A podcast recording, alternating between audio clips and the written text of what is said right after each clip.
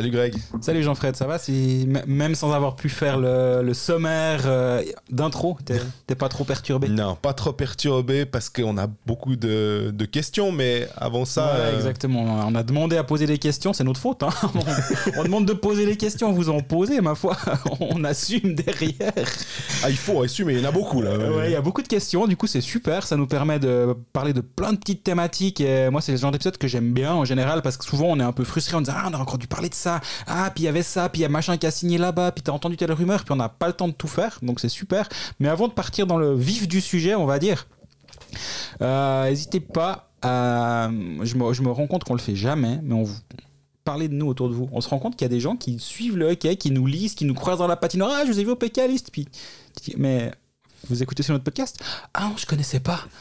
Parler de nous autour de vous, c'est la meilleure publicité que vous, pouviez, Vous, pouvez nous faire, c'est de, de, nous, de, dire bah, j'écoute deux types le mercredi à 17h, ils font deux, trois théories, ils supportent ils sont supportables, bah, écoute-les, c'est marrant. Donc, euh, si vous voulez parler de nous autour de vous, c'est la, la meilleure pub que vous pouvez nous faire. D'ailleurs, il y a hum, certaines personnes dans les messages, je vais essayer de les, lire dans les, questions ou bien les opinions que vous avez transmises qui nous disent Ah, bah, je vous ai découvert il y a euh, tant de temps, euh, vraiment j'adore, ou bien j'écoute même la partie qui est pas sur mon club.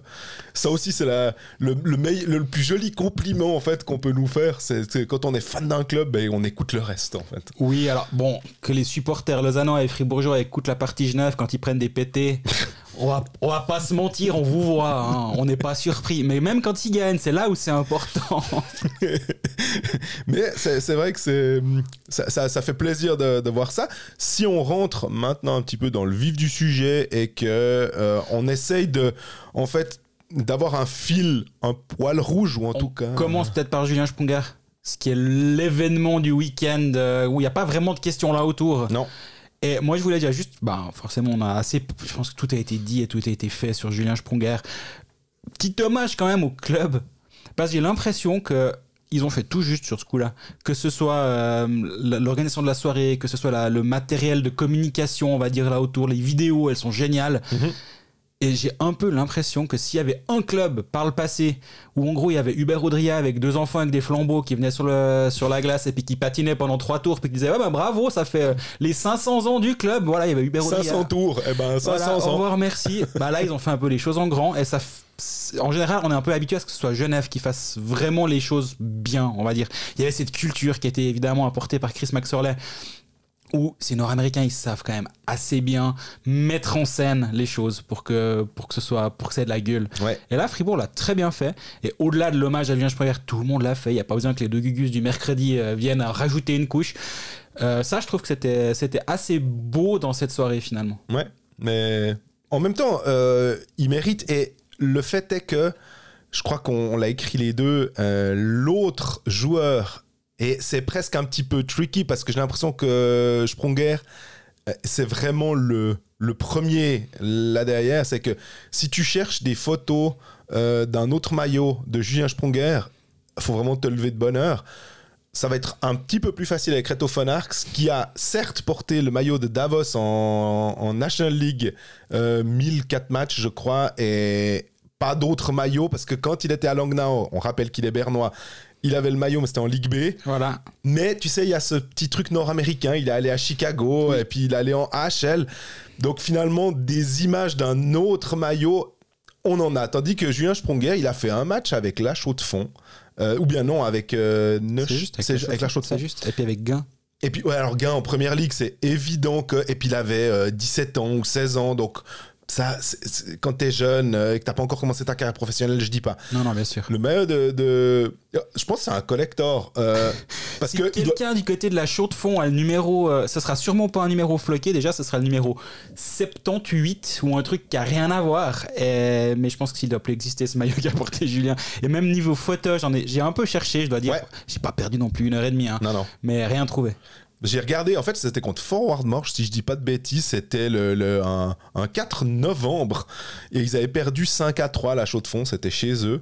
Euh, mais je trouvais ça assez dingue d'aller regarder dans les archives. Je voulais voir s'il y avait le, le télégramme complet. Et puis, ça, le télégramme complet, en tout cas, que nous, on a donné à l'époque, comme c'était de la, de la, de la Ligue B, oh ben, on a on donnait encore, euh, même encore que maintenant, le télégramme un peu ramassé. Mhm. Donc, comme il n'avait pas marqué de points, on pouvait pas le voir. Donc, euh, et puis, c'était pas mis euh, Julien Sprunger en prêt de. Gauthieron, ouais. Mais un seul match. Et c'est à peu près le seul, la seule fois où il n'a pas porté un maillot avec, euh, avec le Dragon, quoi, dans sa carrière, euh, Ouais, ouais. on va dire, euh, pro. en quoi. club, en club, ouais. Ce qui est assez euh, admirable, admirable. Ça me fait penser, en, en fait, j'essaie de me dire que c'est surtout en foot qu'on peut avoir ça par le passé. En tant que fan de l'AC Milan, bah forcément que j'ai pensé à Maldini, qui était la figure. Euh, il doit y avoir des joueurs du Barça aussi, comme ça, qui ont fait toute leur carrière euh, à, à Barcelone. Euh, mais pour dire, c'est vraiment rare. Ce qui énerve certaines personnes euh, dans, dans les autres clubs, ah, mais c'est bon, j'ai un Sprunger, ah, c'est bon, on en a, on en a marre. Là, tu, mais sens, là, je pourrais comprendre cette semaine. Je comprends. tu sens quand même une petite pointe, évidemment, de jalousie. Pas, forcément du fait qu'il a marqué ses goals et qu'il va continuer à en marquer encore, mais plus par cet aspect de fidélité qui correspond en général bien aux ultras ou aux supporters très très fans d'un club qui s'identifient à leur club et qui bah, du coup peuvent vraiment s'identifier en une figure d'un gars qui n'a porté le maillot que de leur équipe. Mais moi, je pense qu'aussi à travers les années, je pense que Julien Sprunger avait au début une, assez rapidement une assez mauvaise réputation. Il se faisait assez souvent euh, traiter de danseuse à gauche et à droite, de, de gars qui, qui se laissent assez rapidement tomber. Et il a eu quelques suspensions aussi assez tôt Ah. dans sa carrière, euh, pour euh, notamment, je me rappelle d'un coup de coup de se faire à la tête d'un Davosien. Il y a eu du avait- 7 matchs, hein, il en a pris euh, Exactement. plusieurs. Je dirais me demande s'il n'a pas pris deux fois plus de 5 matchs. 7, je, je suis quasiment sûr. Sept une fois, ouais. Ouais. Et, euh, et là, je trouve que sur les 5-6 dernières années, en fait, il n'y a plus rien à. hum, Il n'y a, plus de critique potentielle à faire sur l'attitude sur la glace. Il est toujours exemplaire. Au niveau de, son jeu, il n'y a jamais eu de. Justement, à une époque, il était un peu, euh, un peu plus feu follet, on va dire. Puis de temps en temps, il, pouvait peut-être faire un geste qui allait pas ou qui, qui pas. Il était plus grand aussi à Davos, moi je me rappelle, c'est qu'il était, il était une tête au-dessus du, du, voisin qui avait pris un coup. C'est clairement sa faute. Hein. C'est c'est pas parce que c'est une voiture plus grande que, que l'autre que tu dois rouler sur la Twingo, on est bien d'accord. Mais là, depuis 5-6 ans, je pense qu'il est incritiquable et il est peu critiqué aussi à l'extérieur. Je pense qu'il y a aussi un respect qui est limite induit. Je pense de la même manière que les gens pouvaient détester Tristan Chervet à une certaine période. Puis là, de plus en plus, on rentre dans ouais, mais quand même, on l'aimait pas, mais on se rend compte que bah, ce qu'il apporte, ce qu'il fait, ce qu'il représente pour son club, même si c'est différent, chez- mais même, je pense que c'est pas forcément différent dans l'identification des fans aux, joueurs, Chervé à Berne et. Spronger à, Fribourg, mais l'aspect, j'ai joué tous mes matchs, So- commencer au club, fait les juniors, jouer tous les matchs là, rester malgré la, la pression de Zurich pour aller jouer, euh, jouer le titre, hein, c'était quand même Ouais. clairement ça le, point. À un moment, bah, il a privilégié de rester à Fribourg. Et ça, c'est euh, assez euh, admirable et je trouve qu'il a été euh, vraiment honoré et de, la, de, belle manière, je trouve. En plus, ses, coéquipiers ont le bon goût de gagner, donc ça, ça fait que la fête était belle jusqu'au bout. Et puis, petit, petit moment auto-promo, j'en ai déjà parlé au Pécaliste, mais je parlais la semaine passée qu'on qu'on allait avoir plein de contenu à lire. J'ai trouvé la double page de la Liberté dans le journal de lundi, très belle. Au- ça, ça rendait bien hommage à cette soirée, justement. Puis, à titre purement personnel, moi, j'ai fait l'interview de Julien par l'intermédiaire d'Andrei, qui a été publié samedi matin. Je suis persuadé que certains l'ont lu, donc désolé de rabâcher avec ça, mais c'est un sujet dont je suis assez fier. Donc, euh, si vous ne l'avez pas encore lu, il est disponible sur le site de Blick. Et il y avait un truc que j'ai bien aimé aussi, c'est que le Sonntagsblick Oui. a décidé de se dire, Eh, finalement c'est vraiment très intéressant cette interview, euh, ça, ça marche, euh, ça marche pas mal, on va mettre dans notre journal papier. Sur Et- trois pages. Et ça, ça m'a bluffé. Je, je suis revenu euh, de- d'un week-end euh, lundi matin, j'ai lu le Syntax Blick. Je vois trois pages sur mon fusil, je me dis, oh, ok, c'est- c'était pas une mauvaise idée. Dans, en format papier, enfin, il faut, faut bien se dire qu'en tant que journaliste, on a quand même encore un rapport au papier, En tant même que si, euh, journaliste. Ouais, ouais.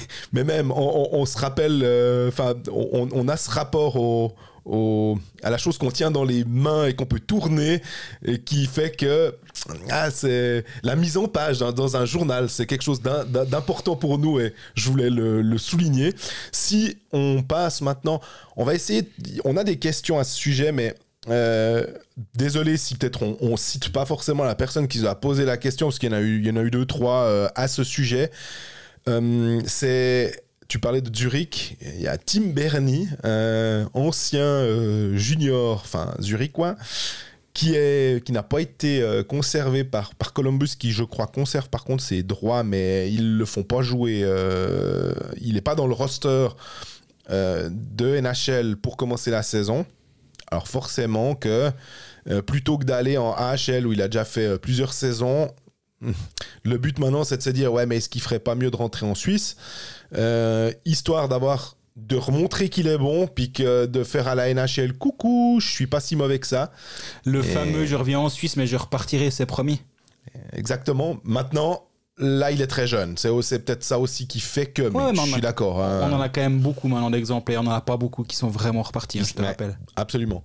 Et la, question un peu, c'est de se demander où est-ce qu'il va aller. Et puis, euh, ben, le faisceau, le faisceau d'indices mène quand même clairement vers une destination, non? Ouais, ben, on en parlait la semaine passée, on en parlera sûrement juste après sur David Abicher où j'avais dit, ben, moi je pense qu'il va aller à Lugano. Je suis juste pas suffisamment sûr pour l'écrire parce que j'ai- j'aime pas, j'aime pas me tromper, j'aime pas écrire des choses fausses. Donc, euh, je préférerais toujours avoir une vérification de plus avant d'écrire une info. Je pense que j'aurais pu écrire Abicher la semaine passée, j'ai décidé de pas le faire parce que j'étais vraiment pas 100% sûr.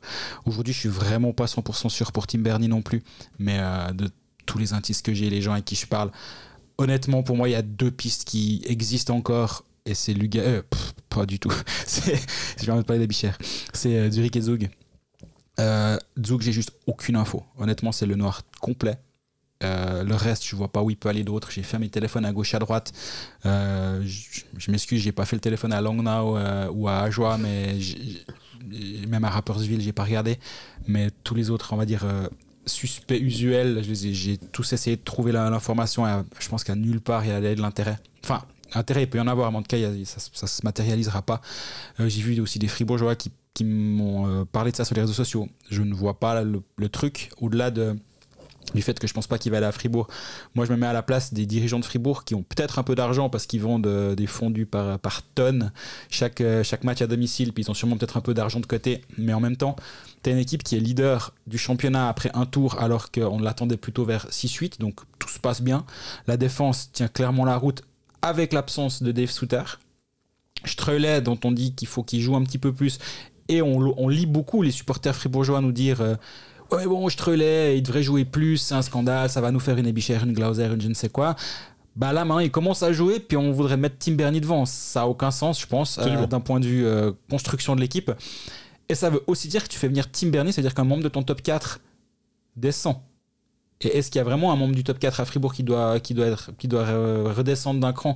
Je suis pas persuadé.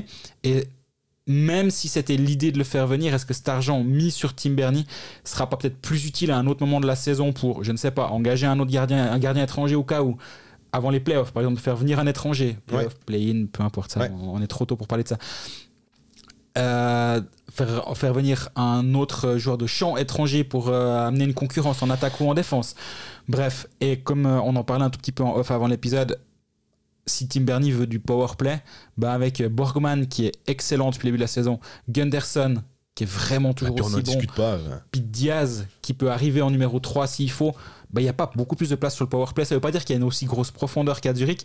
Par contre, est-ce qu'il y a plus de place à gratter sur le power play? Je suis pas sûr. Alors, je vais reprendre, on continue à parler du sujet Bernie. J'ai retrouvé une des questions, alors qui était vraiment, alors pour le coup, non seulement il posait la question, mais en plus il, il- il abattait déjà un peu euh, certains arbres pour nous. C'était Salut les Call Guys sous la bord, c'est Nathan. hein. Euh, bon, merci pour vos podcasts. Les semaines paraissent longues en attendant le prochain mercredi.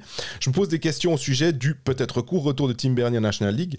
Vous spéculez sur quelle destination Euh, Zurich paraît évident, mais la concurrence est rude pour un gars qui veut retourner au state l'année prochaine. Niveau budget, je pense qu'ils peuvent se permettre de le prendre pour ne pas le voir ailleurs.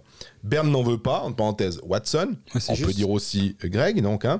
Lugano et Zouk pour être. Non, non, non, non, j'ai repris Watson. D'accord. Pas l'info. Non, non, non, je m'attribue pas ça. Lugano et Zouk pourraient être possible malgré les effectifs déjà bien remplis. Genève paraît aussi déjà bien complet, tout comme Lausanne. Bienne pourrait sauter dessus avec tous les blessés, mais apparemment serré niveau budget. Mhm. C'est vrai. Euh, on, on me dit aussi que Bienne, euh, maintenant, niveau, niveau pognon, quand il s'agit de lâcher quelque chose, ils sont. euh, non, ils font pas n'importe quoi. Fribourg semble avoir le bon, le moins profond en défense, mais voir si le budget le permet, peut-être un cadeau de Noël grâce au revenu de la billetterie ou des fondus. Faut qu'il nous envoie un message vocal la prochaine fois, puis on le diffuse. C'est très complet. Les autres clubs ne peuvent sans doute pas se permettre financièrement. Quels sont vos avis Et pour rebondir là-dessus, je me disais aussi, tu te rends compte que tu as un gars comme Tim Bernie qui est disponible finalement.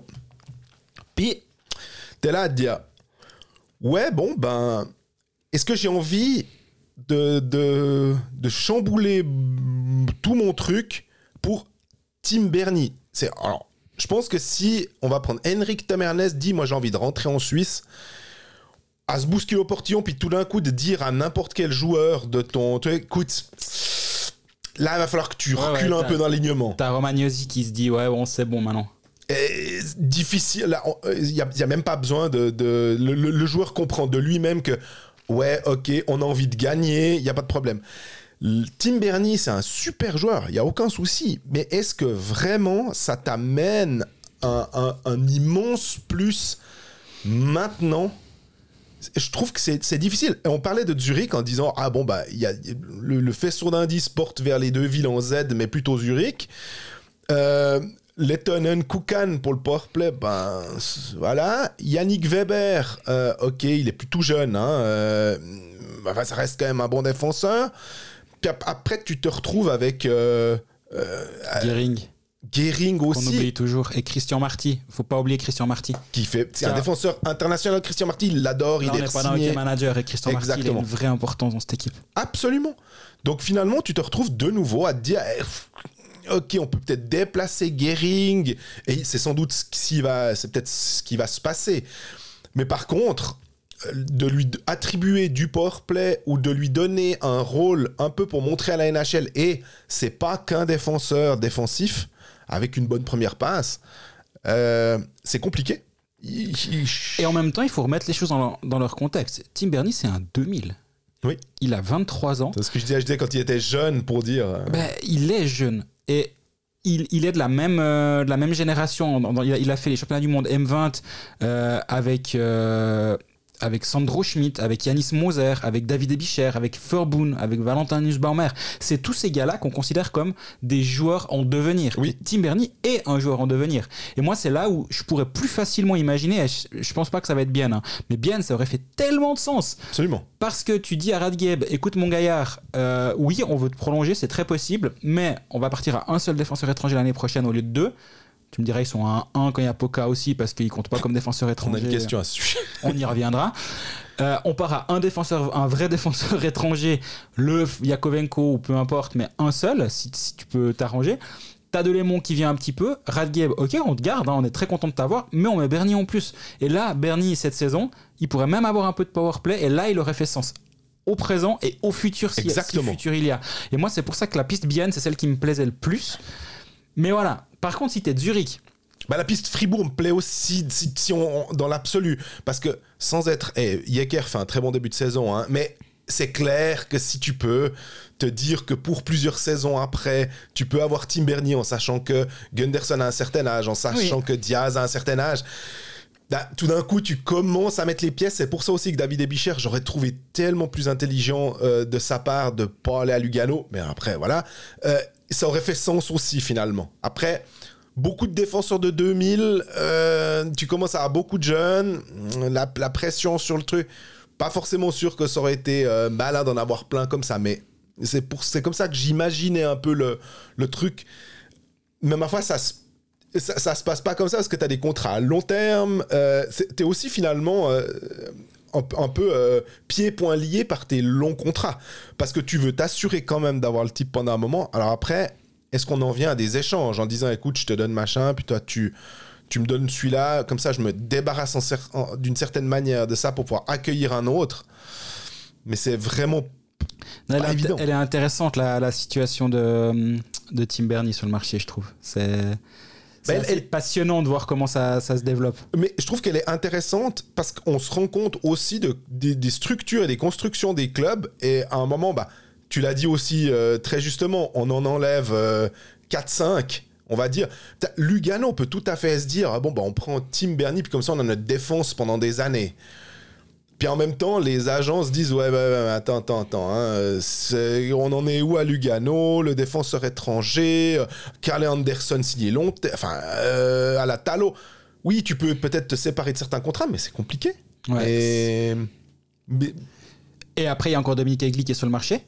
juste. Est-ce qu'il veut rester euh, là-haut à Davos? Est-ce qu'il s'y plaît? Est-ce qu'il veut voir autre chose? Je ne sais pas, mais ça rajoute encore une couche. Est-ce que Davos se dit bon, mais attends, Egli il va s'en aller Peut-être. Est-ce qu'ils savent Est-ce qu'ils savent qu'il va s'en aller? Mais en même temps, Bernie il veut, il veut pas réfléchir à long terme. Ouais. Et c'est pour ça, je pense qu'au final, il va aller à Zurich parce que bah déjà, il va avoir, un- il va jouer des matchs importants. Il va jouer du power play. Il va peut-être jouer du power play, mais surtout, il va jouer des playoffs. Il va avoir des matchs à enjeu. Il va être en lumière à Zurich plus qu'à n'importe quel autre endroit. Et euh, moi, c'est pour ça que je le vois aller là-bas. Mais le seul truc, et ça, c'est pour ça que j'ai zéro info là-dessus, c'est dans la, on va dire entre guillemets, je déteste utiliser ces, ces- ces- euh, ces métaphores-là, mais dans la course à l'armement, entre guillemets, si tu engages Tim Bernie, ça veut dire que l'autre n'engage pas Tim Bernie. Ouais. Et Zug, qui a pas la défense la plus profonde de la ligue, euh, qui fait jouer un Léon Mougli assez rapide, assez euh, haut dans l'alignement, ce qu'on aime beaucoup avec les managers au passage, mais ça, ça n'a rien à voir. Euh, qui a ses deux défenseurs étrangers, certes, mais qui, qui manque peut-être un petit peu de profondeur à ce niveau-là, pourrait se dire bon, déjà il va nous aider, ce qui n'est pas perdu, et accessoirement il va pas aider Zurich. Bah, le premier défenseur suisse qu'ils ont, c'est Geiser. Exactement. Hein, donc on a Bengtson, Hanson, Geiser, ça, ça tient complètement la route. Ils ont finalement perdu, à, enfin, euh, Sami Kreis aussi qui était là, Euh, et ils ont Riva, Riv- qu'ils ont payé relativement cher, si je dis pas de bêtises. Enfin, en tout cas, Lugano l'avait prolongé relativement cher. Euh, et puis, est-ce qu'Elia Riva, ou entre Elia Riva et Timberny, pour moi, il y a tu, tu, tu, ça, ça, ça commence à être. euh, Il n'y a même pas de discussion. Tu te dis que si tu peux avoir Tim Bernie, tu prends Tim Bernie. Mais ce que tu disais aussi, c'était dans la tête, est-ce que euh, est-ce qu'il accepte de revenir cette année? Puis après, il veut repartir peut-être en en disant Ah, mais c- je vais quand même peut-être réussir à, à m'imposer en NHL avec une autre équipe selon Mhm. le salary cap qui monte. Enfin, on sait jamais comment ça se construit une avec sorte ça. de droit aussi, ça, ça, j'ai honnêtement Ouais. aucune idée, mais admettons- Visiblement, que Columbus a, a encore les droits pendant un moment. Donc, Donc ils euh, l'ont pas échangé à quelqu'un d'autre. Ouais. Est-ce que l'année prochaine ses droits à, à Columbus tombent et donc il sera vraiment euh, sur le marché? J'ai cru dire 2027 sur les droits de, de Tim Ok. Bernie, mais euh, tu peux quand même toujours les échanger. Après, euh, c'est pas, je pense que c'est pas forcément un immense problème si tu n'as, tu vois pas d'avenir avec lui. Donc, euh, mais tu disais, c'est vraiment euh, très intéressant. Et, du puis- coup, moi je propose qu'on parle des bichères. Je sais pas si on a des questions là autour ou pas. non, il y a, j'ai pas vu de, de questions euh, à ce propos, mais par Donc, contre, David Abicher, 5 ans à Lugano. On disait la semaine passée que ça me semblait être le plus probable aussi parce qu'il faisait le, le même parcours que David Abicher 1 ouais, en signant pas, pas dans le même pas dans le même ordre. Il a tiercé dans le désordre, mais il a fait Lugano après Rapperswil et, et Fribourg, ce qui a également fait David Abicher dans un autre ordre. Il était revenu à Lugano d'Amérique du Nord et après il est allé à Rapperswil. Euh, euh, il a aussi joué à quoi dans, dans- dans ma, dans ma mémoire David Abicher 1.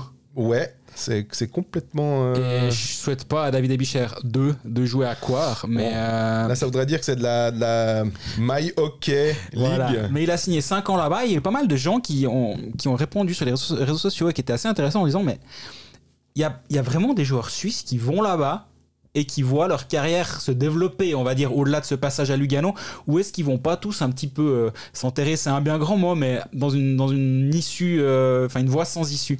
Et certains ont, ont directement donné le nom de Calvin Turkov, qui est effectivement un, un très bon exemple. Après, Mhm. laissons-le sur le long terme aussi, mais ça s'est bien passé avec lui.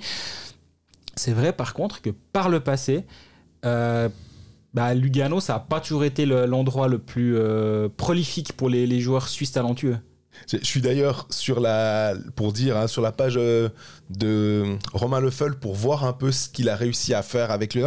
Parce que la question c'était, citez-moi effectivement un joueur euh, qui est parti à Lugano et qui a véritablement vu sa carrière décoller, qui était nettement meilleur que ce qu'il a fait avant.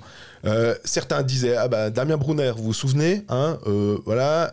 et finalement, même si on prend Alatalo, excellent Azouk depuis qu'il est à Lugano, est-ce qu'on a vraiment l'impression qu'il a franchi un palier? Tu me diras, vu l'âge, des fois c'est peut-être plus compliqué de franchir un palier. Mais même, tu vas là-bas, tu sais que tu auras des responsabilités, tu sais que tu peux améliorer tes statistiques. Et finalement, si je regarde euh, pour euh, Romain Leffel. Euh, il a fait une saison 32 points, 23 points, 23 points, 21 points. Il est plutôt allé en descendant finalement. et en jouant. Alors. 48, 50, 50 et 33 matchs. La saison où il est 21-22, où il joue 33 matchs euh, à Lugano, euh, il met 21 points. Ce qui est plutôt correct si Absolument. on extrapole ça sur 50. Mais voilà, et, et à Genève, il était euh, sur du 29, 33, 36, 24. Donc, euh, ouais, il a, il, a, il- il a pas franchi un immense pas finalement en allant à, à Lugano. Il fait euh, 25 points avec Berne, donc il est dans ces eaux-là, mais le passage à Lugano a pas euh, été euh, euh, mirobolant, si je puis dire, à, part peut-être la première saison où il était, pas mal. Donc, pour un jeune en plus, et vu la construction de l'équipe, je sais pas, je trouve que ça a l'air vraiment, malheureusement, en tout cas, personnellement, un avis, et peut-être que je me trompe complètement, mais le côté pognon fait que. C'est. Je trouve que l'aspect sportif, si on, réfléchit euh, froidement, pour moi, la meilleure place, c'était Fribourg, sans faire, en faisant complètement abstraction de son origine. C'est pas une question du, du, du, du canton et tout, mais quand on voit les, les, les contrats et la suite à donner, ça paraissait tellement, tellement logique ou un bien, là aussi, à la place d'un d'un Radgame. On rajoute juste un nom sur les joueurs qui ont explosé à Lugano, euh, Gregory Hoffman quand même. Oui, c'était, voilà. Je pense qu'il a été complètement oublié parce que voilà, maintenant il est à Doug depuis quelques saisons. Mais il fait une dernière saison à 51 points à Lugano. En Bien 50 sûr, bien en sûr. 30 Il est-. Et Il, il avait un plus grand rôle qu'à Davos aussi. il a franchi hein. un palier à Lugano en Voilà. quatre saisons et on l'a- complètement oublié. Dans... Moi, le premier, j'ai pas répondu. Enfin, j'ai beaucoup lu, mais j'ai pas répondu. Euh, Ouais, alors bon, tu dis faisant abstraction de son origine, je suis entièrement d'accord. Par contre, le... il y a plusieurs ponts hein, qui mènent à Fribourg, mais il les a tous brûlés. Et pour brûler un pont, c'est toujours la même chose, c'est comme dans un divorce. hein, c'est pas toujours euh, lui qui a tort, elle qui a raison, elle qui a raison, lui qui a. bah, il y a forcément des torts partagés. Par contre, les ponts étaient brûlés, carbonisés, cramés, démontés, même celui de la Poya, il y en a plus un. Donc euh, il y avait aucune chance. Aucune, aucune, aucune chance que David Abicher revienne à Fribourg en l'état. Ça ne veut pas dire qu'à 36 ans, quand il aura fini sa carrière, euh, avec trois titres à Lugano dans les quatre prochaines saisons, il ne reviendra pas à, Fribourg-Gotteron. En l'état, franchement, il n'y avait aucune chance. Je pense que si Fribourg était le seul club à faire une offre à David Abicher, il tentait sa chance, sa chance en Suède, en KHL ou, en, ou en DEL. On est à ce point-là quand même. Hein. Ou, à, l'inverse, hein, si Ebichar est le seul défenseur sur le marché, Fribourg va chercher euh, un autre attaquant pour le faire jouer en défense. Il n'y avait vraiment aucune chance que ça se passe. Donc déjà, ce, ce dossier-là n'était pas un dossier à Fribourg. Et euh, je sais que par contre, beaucoup d'autres clubs se sont renseignés. Je sais que du côté du Léman, on s'est renseigné. Euh, mais au bout d'un moment, ben, je connais pas moi sa situation personnelle à David Ebicher. Est-ce que le fameux la ragazza de, de Grégory je dis vraiment, j'en sais rien, hein, Ouais. mais un joueur qui part, c'est aussi un choix de vie, c'est pas qu'un choix sportif. Forcément, c'est un, c'est un, li- un lien entre tout. Alors, Enfin, c'est tout, tout doit coller pour prendre une décision, surtout sur les cinq prochaines années. C'est quand même long hein, de, de signer un contrat de 5 ans. Mais c'est toujours plus simple d'aller 5 en T5 quand même. C'est- Bah ouais. Ouais, je peux imaginer, effectivement. Mais du coup, je connais pas sa situation personnelle, je connais pas où, où il en est dans sa vie, etc. Donc peut-être qu'il y avait aussi une raison personnelle qui faisait que ça faisait plus de sens de ne pas revenir en Suisse romande non plus pour les clubs qui, l'ont, qui se sont intéressés à lui en Suisse romande. Mais c'est clair que c'est un joueur qui était très demandé. Il a il fait un très bon début de saison du côté de, de Rapperswil.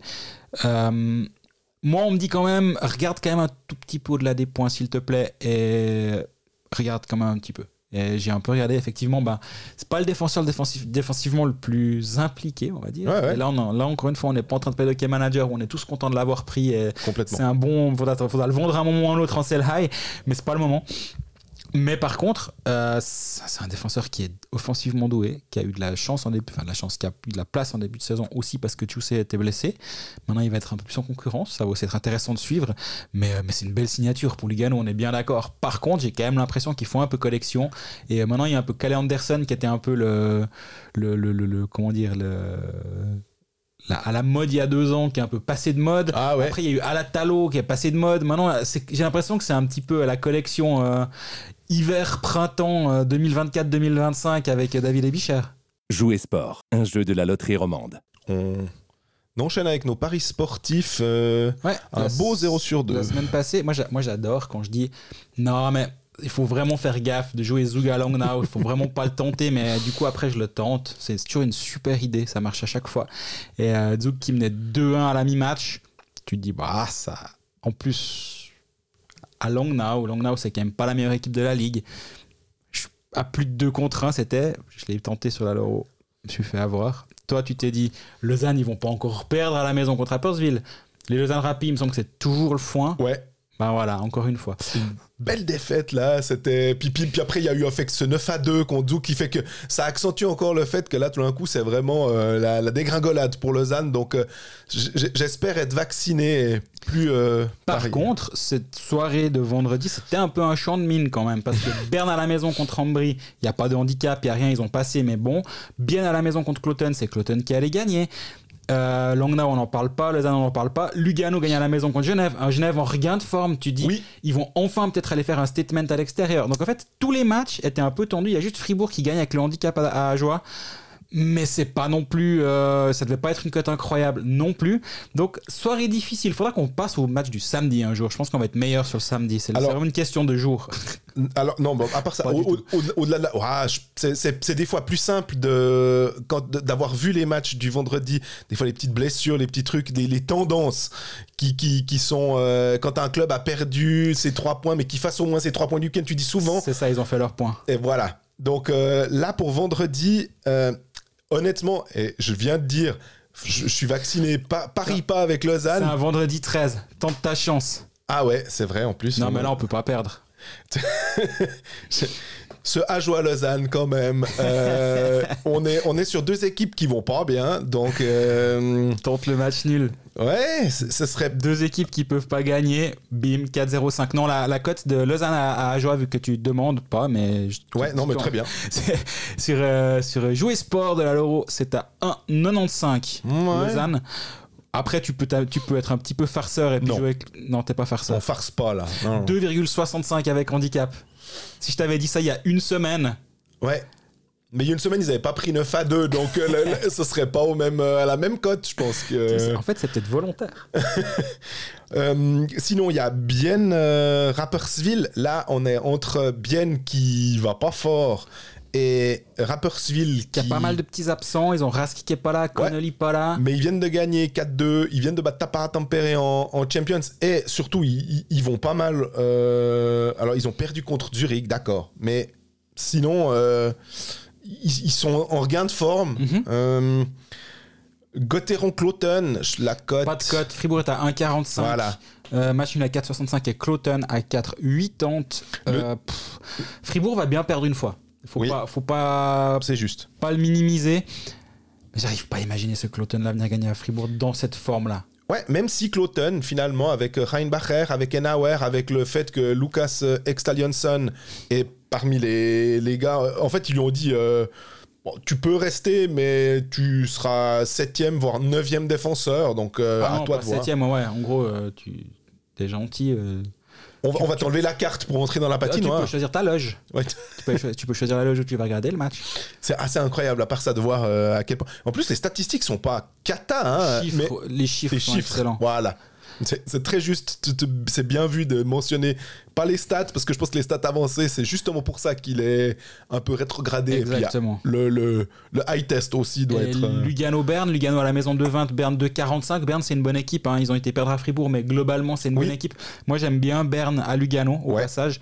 Et le dernier match, c'est Zurich-Langnau. Zurich est à 1,40. Ouais, c'est un peu Là- comme Fribourg. Là, là. il faut commencer à être farceur et prendre du moins 2 pour avoir du 2. Donc, donc ça veut dire moins 2, ça veut dire que le match commence à 0-2 pour Langnau. Et donc, il faut que Zurich gagne avec 3 buts d'écart.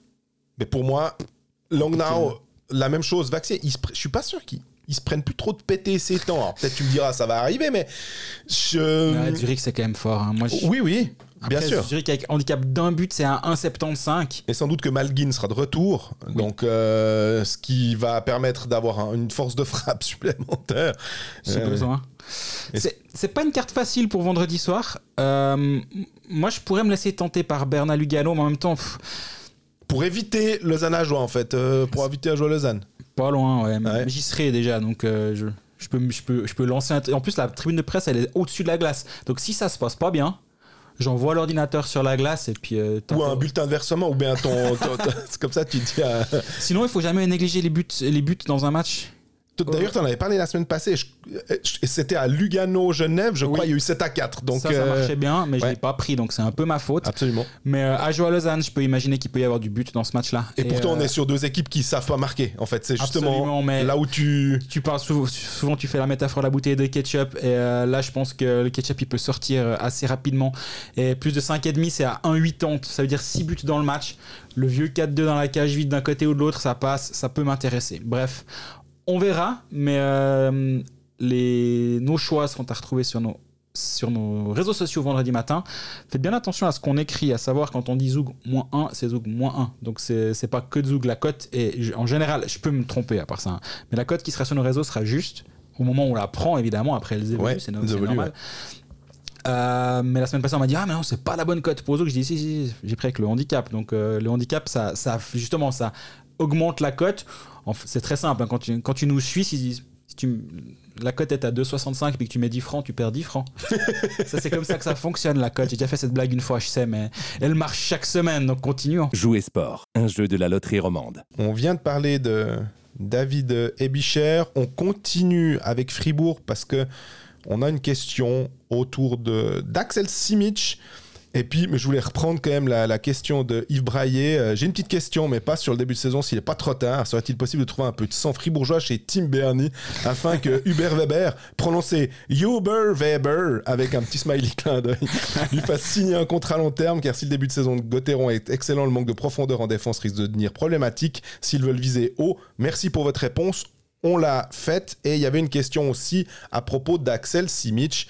Euh, qui était, il y avait aussi une question de Baptiste Charrière. Et les deux ont posé la question sur Simic. Il disait Simic à Gauthieron dans deux ans? Point d'interrogation. Euh, je me demandais pourquoi deux ans. J'ai quand même été vite vérifié pour voir la fin de contrat parce que j'étais là, mais il me semble qu'il est en fin de contrat en 2024. Donc, euh, C'est ce que j'ai aussi en tête. donc je me dis si pourquoi pas euh, Axel Simic à Gauthieron dans quelques mois finalement. Euh, et là on est de nouveau sur avec la même thématique, un peu de sang fribourgeois, un peu. Bah c'est un gruyérien Simic, Euh, donc il pourrait être un, un attaquant euh, de complément. C'est pas complètement, euh, c'est pas complètement stupide. Il connaît, il connaît un bon début de saison. Il fait avec un excellent début de saison, 11 matchs, 8 points. Il en avait eu 9 la saison dernière avec 6 buts. C'est quand même, il a quand même une quinzaine de points la saison d'avant avec Davos. Donc c'est c'est devenu un attaquant euh, euh, tout à fait crédible de National League. Je me demande un Axel Simic dans, dans une équipe comme Fribourg s'il n'est pas un peu trop bas dans l'alignement. Il ne Ouais. va pas devenir trop euh, bas dans l'alignement pour performer à son meilleur niveau. Mais en même temps, on le dit tellement souvent que Bien fait tout juste en engageant des joueurs comme Tino Kessler qui vont jouer en première ligne, ce qui permet d'avoir plus de profondeur sur ta 3. Et est-ce que typiquement, Axel Simic, c'est pas le. C'est pas le bon.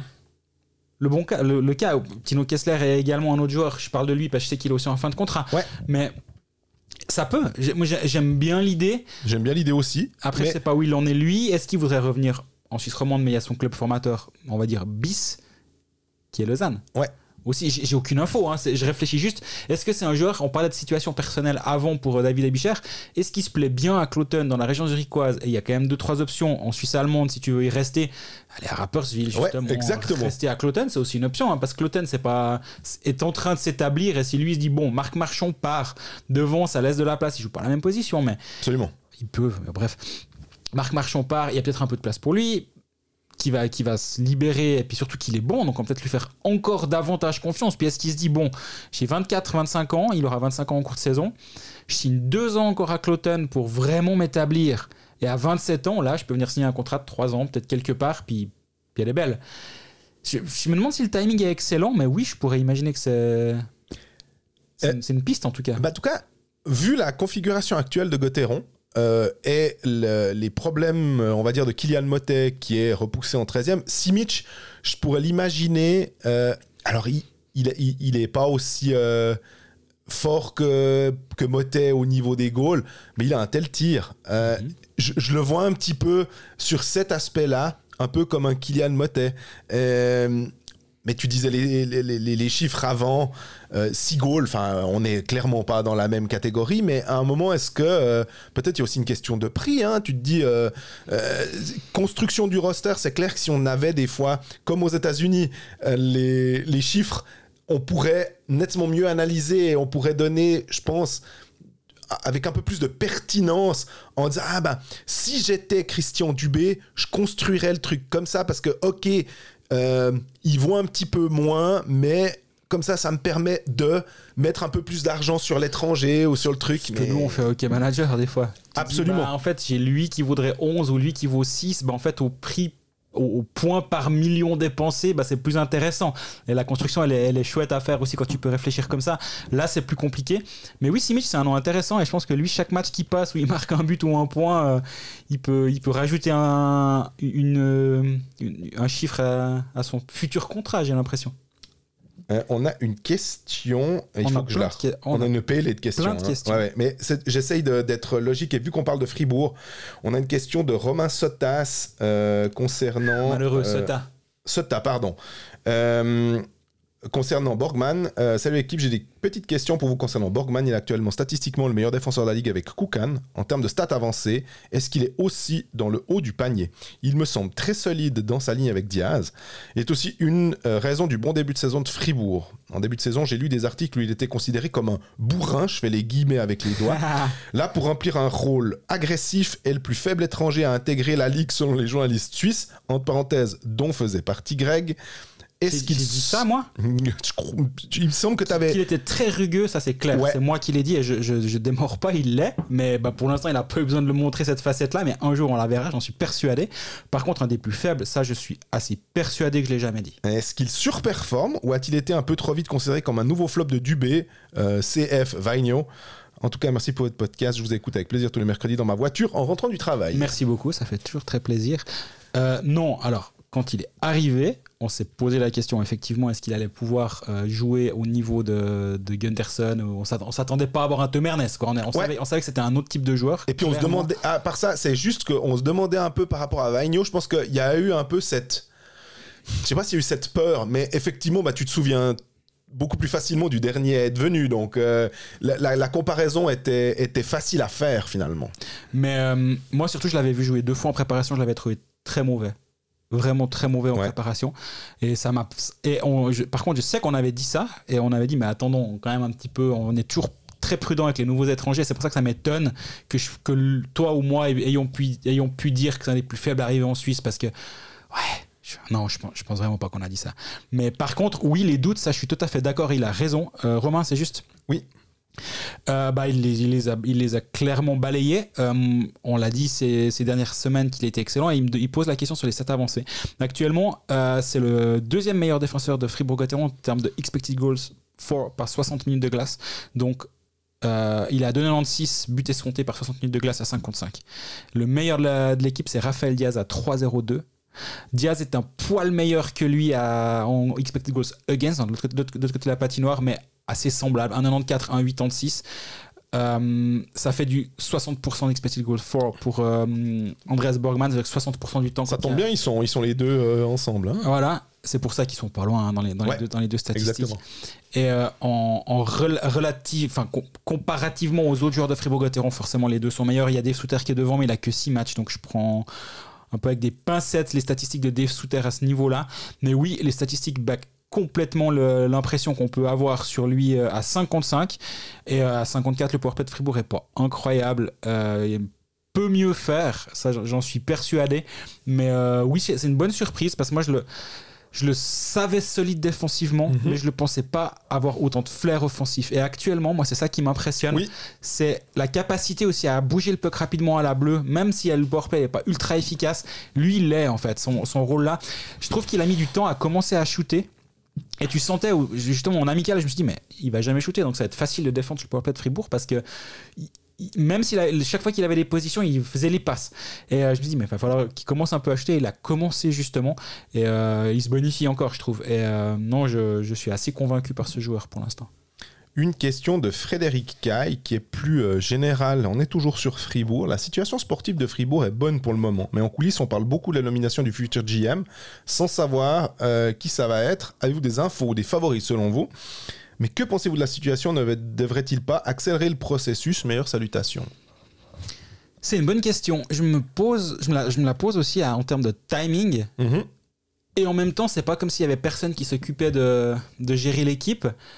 Actuellement, il y, a, il y a un directeur sportif, il y a Christian Dubé qui est là, et Christian Dubé qui va devoir entraîner l'équipe qu'il est en train de finir de, de former. On parle justement dans la liberté de, de mardi du début des discussions entre Reto Berra et le club. Oui. Le club, bah, ça reste Christian Dubé actuellement. Donc Dubé, il continue quand même de travailler. Donc c'est pas comme si le, le- le bateau naviguait à vue euh, sans personne à la barre.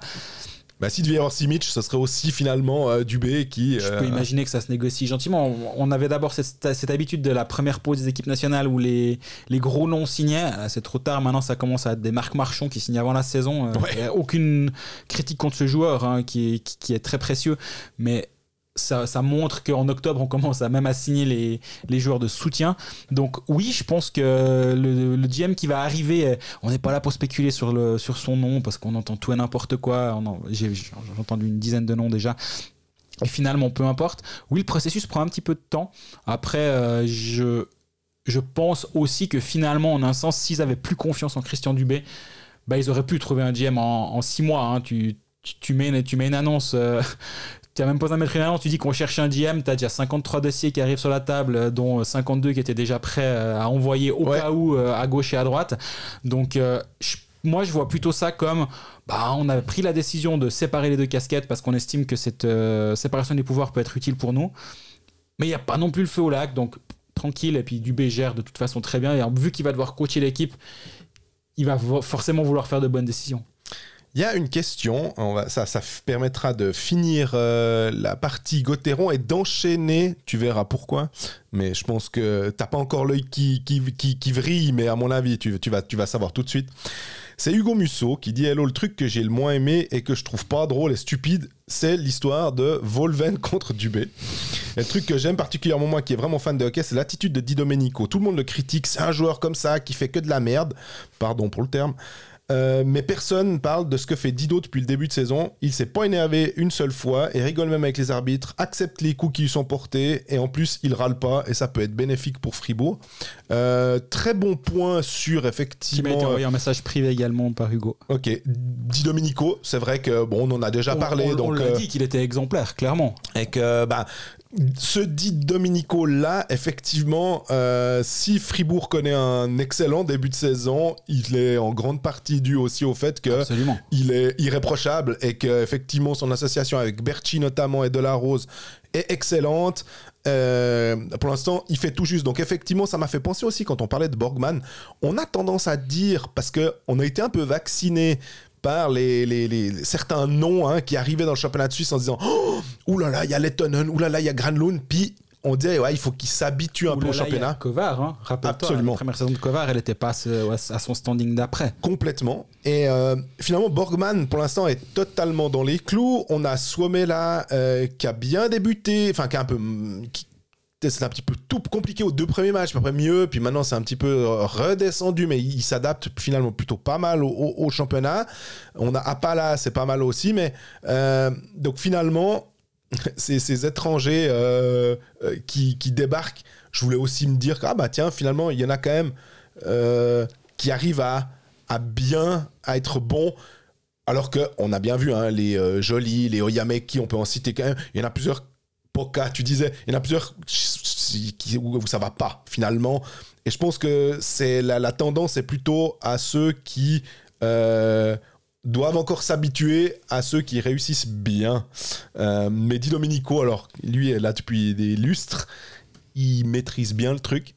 Euh, et si on reprend maintenant l'histoire de, Dubé et de, de Volvend, ben, ça permet de parler de Volvend. Ouais. J'ai- j'ai- j'ai- j'ai- J'étais gêné, honnêtement. Euh, non, mais c'est- à un moment, alors qu'il avait dit dans un article, je crois que c'était à toi en début Ouais, de ouais, saison, ouais, hein, il a dit, ah, non, euh, en tout cas, moi, le lanceur de gourde, et c'était bien de pas le- de stigmatiser le fait que, euh, ah bah disons que euh, Christian Olven, c'est qu'un excité euh, qui fait le show, qui lance des gourdes sur, la, sur la, les, les arbitres ou sur la glace. Et puis là, euh, t'en as déjà parlé aux Puckalistes, mais y a, les gens ne regardent pas forcément les Puckalistes, hein, ceux qui écoutent Colfax, donc euh, c'était... euh, c'était lourd. J'ai trouvé que c'était, si c'était du comique de, on dirait que c'est un comique de répétition, puis que au bout d'un moment, on, on a compris le principe. Ouais, je. Alors, Et c'est dommage pour Rajoie en plus. on va parce aller en que- deux temps. Il y, a, il y a eu la scène, en fait, effectivement, je crois que tout a, été, tout a déjà été dit. Bah non, on va peut-être quand même répéter. Enfin, il faudrait Ouais. quand même juste expliquer aux gens qui ont peut-être pas gros, vu. moqué de Christian Dubé et de son, son- déjà d'abord de son comportement. Oui. Ça, c'est la première chose. Il commence sur ça et dit arrête-toi de pleurer sur les arbitres. 3-1 dans le match, calme-toi un peu, il reste une minute, arrête de chialer. Ok, ça s'entend, ça se défend, ça se défend pas, peu importe. Le trash talk entre les bancs, moi, ça me dérange pas du tout. Surtout quand c'est sur, de- sur l'aspect sportif. Arrête, arrête de queener, s'il te plaît. Fine, ça dure 20 secondes, on passe à autre chose. Après, il y a une, une minute 30 ou une minute 20 où il fait. euh, Un de mes collègues alémaniques l'a traité de Louis de Funès. C'est, je trouve Louis de Funeste, alors honnêtement, parce que euh, c'est, c'est vraiment euh, pas rendre hommage à cet immense acteur qu'était Louis de Funès. Alors De ça, le comparer avec euh, au clown du cirque Noc d'Ajoie, là, euh, c'est une- le cornio, c'était vraiment, euh, c'était vraiment Christian Volven sur le coup. euh. Non, c'était. Et donc il y a eu ça. Là, il est ridicule, on l'a assez dit. Euh, Ajoie a mollement réagi d'abord en disant euh, Nous, on n'a rien, on rien à dire. Ok, vous avez rien à dire. Moi, j'aurais dit quelque chose, mais soit. Après, lui s'est défendu auprès de mon collègue en disant Ouais, mais quand même, je me suis pas énervé tout seul. Il n'y a pas la caméra sur l'autre, c'est toujours sur moi que ça retombe. Et encore une fois, je suis pas en train de donner des, bons ou des mauvais points. J'en sais rien ce qui s'est passé de l'autre côté de la caméra. On me l'a raconté. Puis en même temps, ce qu'on a vu, c'est ces images-là. Désolé, mais on a vu ça.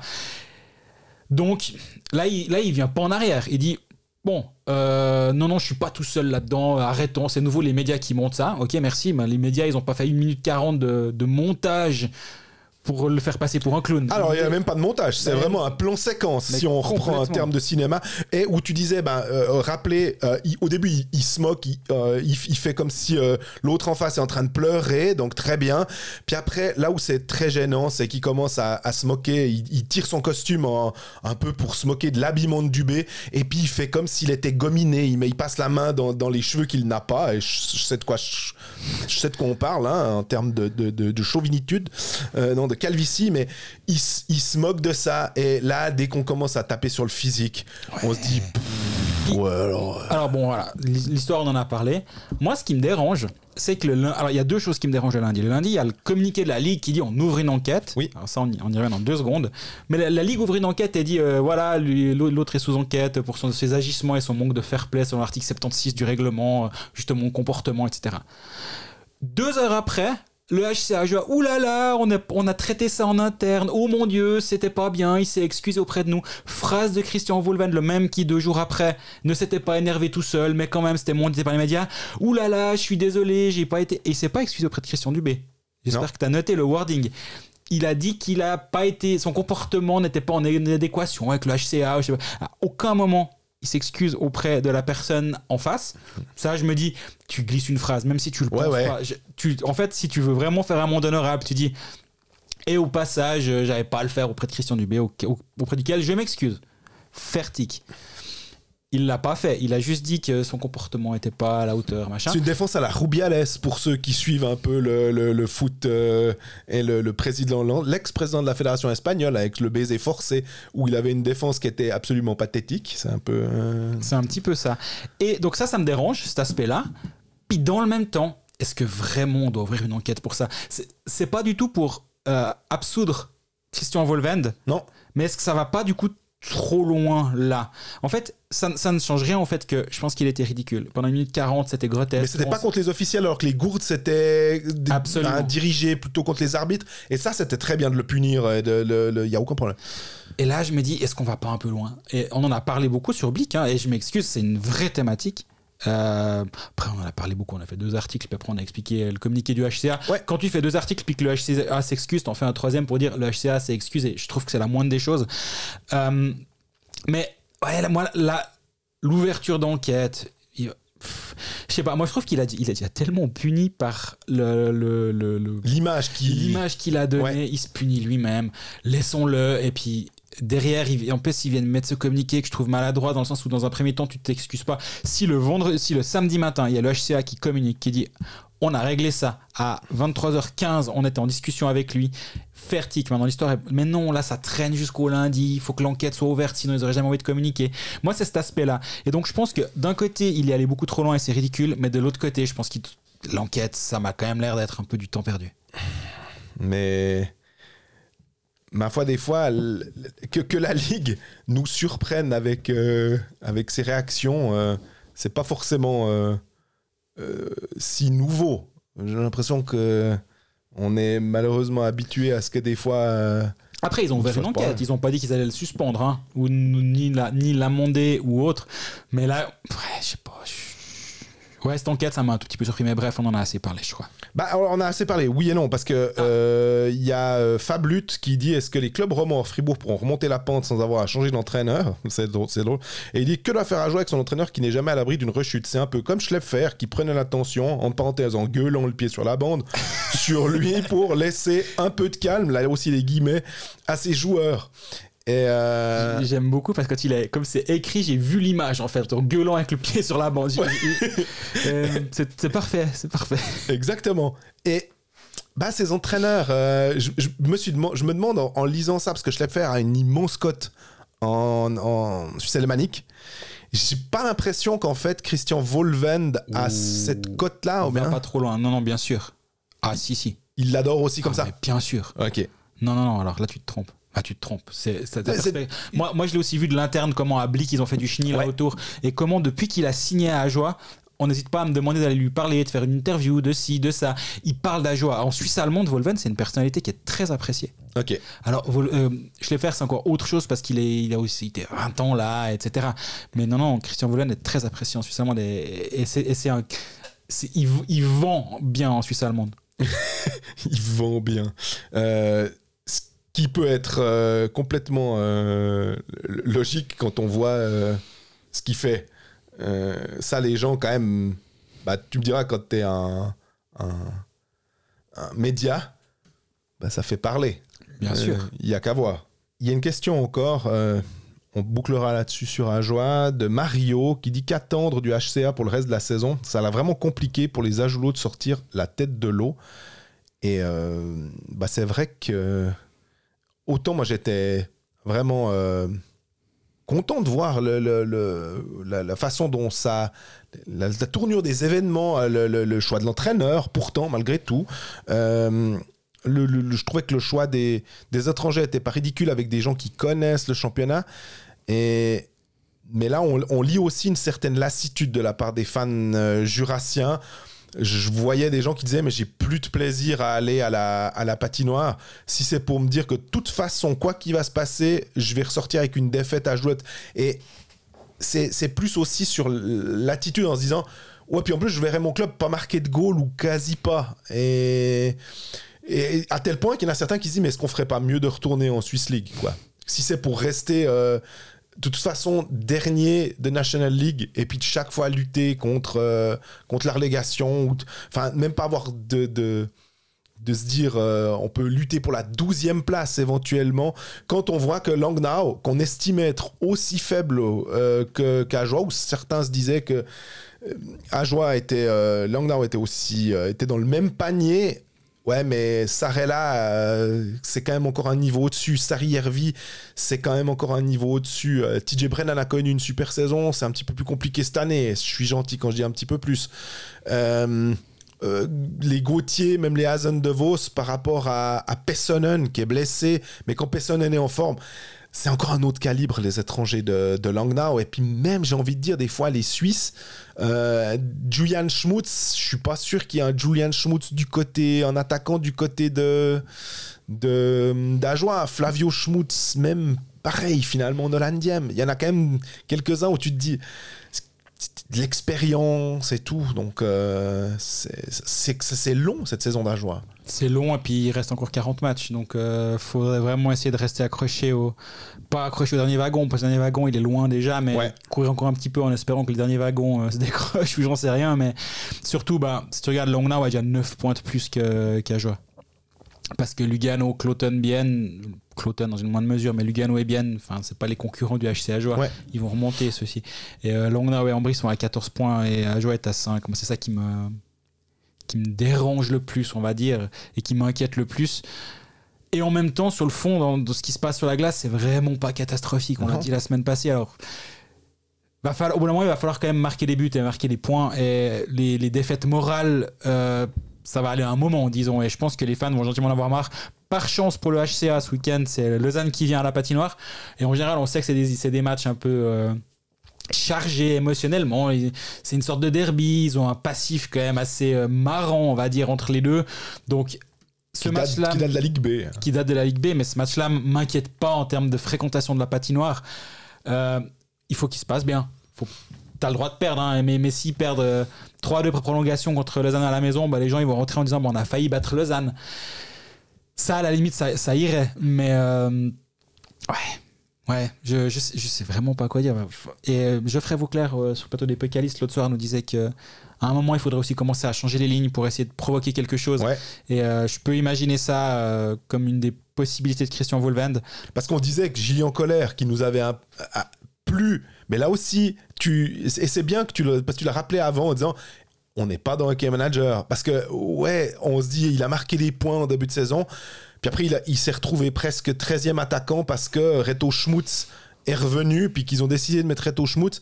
Donc, c'est peut-être aussi que c'est simplement c'est plus compliqué pour lui, que ça, ça tourne moins bien, et puis que finalement, bah voilà, Garessu a été prêté à Martini. Euh, je dis juste, hein, c'est, Oui. je dis pas de bêtises. Donc, bah voilà, les jeunes qu'on imaginait pouvoir peut-être franchir un palier euh, après une dizaine de matchs, on est revenu un petit peu à, l'ancienne formule qu'il y avait avec euh, ou avec, euh, avec Julien Vauclair. euh, en essayant de mettre un maximum de, de joueurs d'expérience pour essayer peut-être de provoquer quelque chose, mais ce qui est sûr, moi, quand même, quand on regarde le contingent, c'est qu'il est quand même limité. Et je lis aussi beaucoup de gens qui critiquent la gestion de Julien Vauclair. Ça me fait penser d'ailleurs que c'était une question, mais sur le forum d'Ajoie, qui nous posait la question en disant est-ce que euh, finalement, ok, euh, Julien Vauclair, euh, il, a réussi deux, trois transferts, mais est-ce que c'est pas un peu lui le problème? Moi, j'arrive pas à voir la situation comme ça parce que pour moi, je pense qu'Ajoie a dit un peu trop vite euh, Ouais, ouais, on a des sous maintenant, euh, on, ouais, on, a un bon budget. euh, Et les gens ont, adhéré à ça assez rapidement. Ah, bah, on a augmenté le budget à temps. Puis là, ouais, ouais, mais le budget de la première équipe, du club en général, euh, de, l'hospitalité, où est-ce qu'on met cet argent? Et j'ai l'impression qu'il faut quand même se rendre compte de nouveau que pour engager des joueurs, Ajoie est, est- est toujours euh, largué. euh, Ouais, par- Le meilleur moyen de, de te faire enfourner euh, un joueur un peu plus cher que ce que tu pourrais payer, c'est de dire que tu as de l'argent déjà.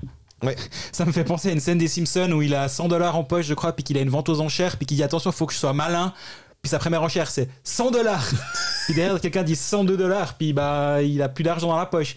Et ça me fait un peu penser à cette scène-là. Je sais pas si tu- toi qui es un grand fan des Simpsons, euh, si tu t'en souviens. Mais. Ouais, oui, ils ont dit qu'ils avaient plus d'argent, mais t'as raison, l'attractivité du club, ben, elle, elle a pas changé parce que t'as un peu plus d'argent.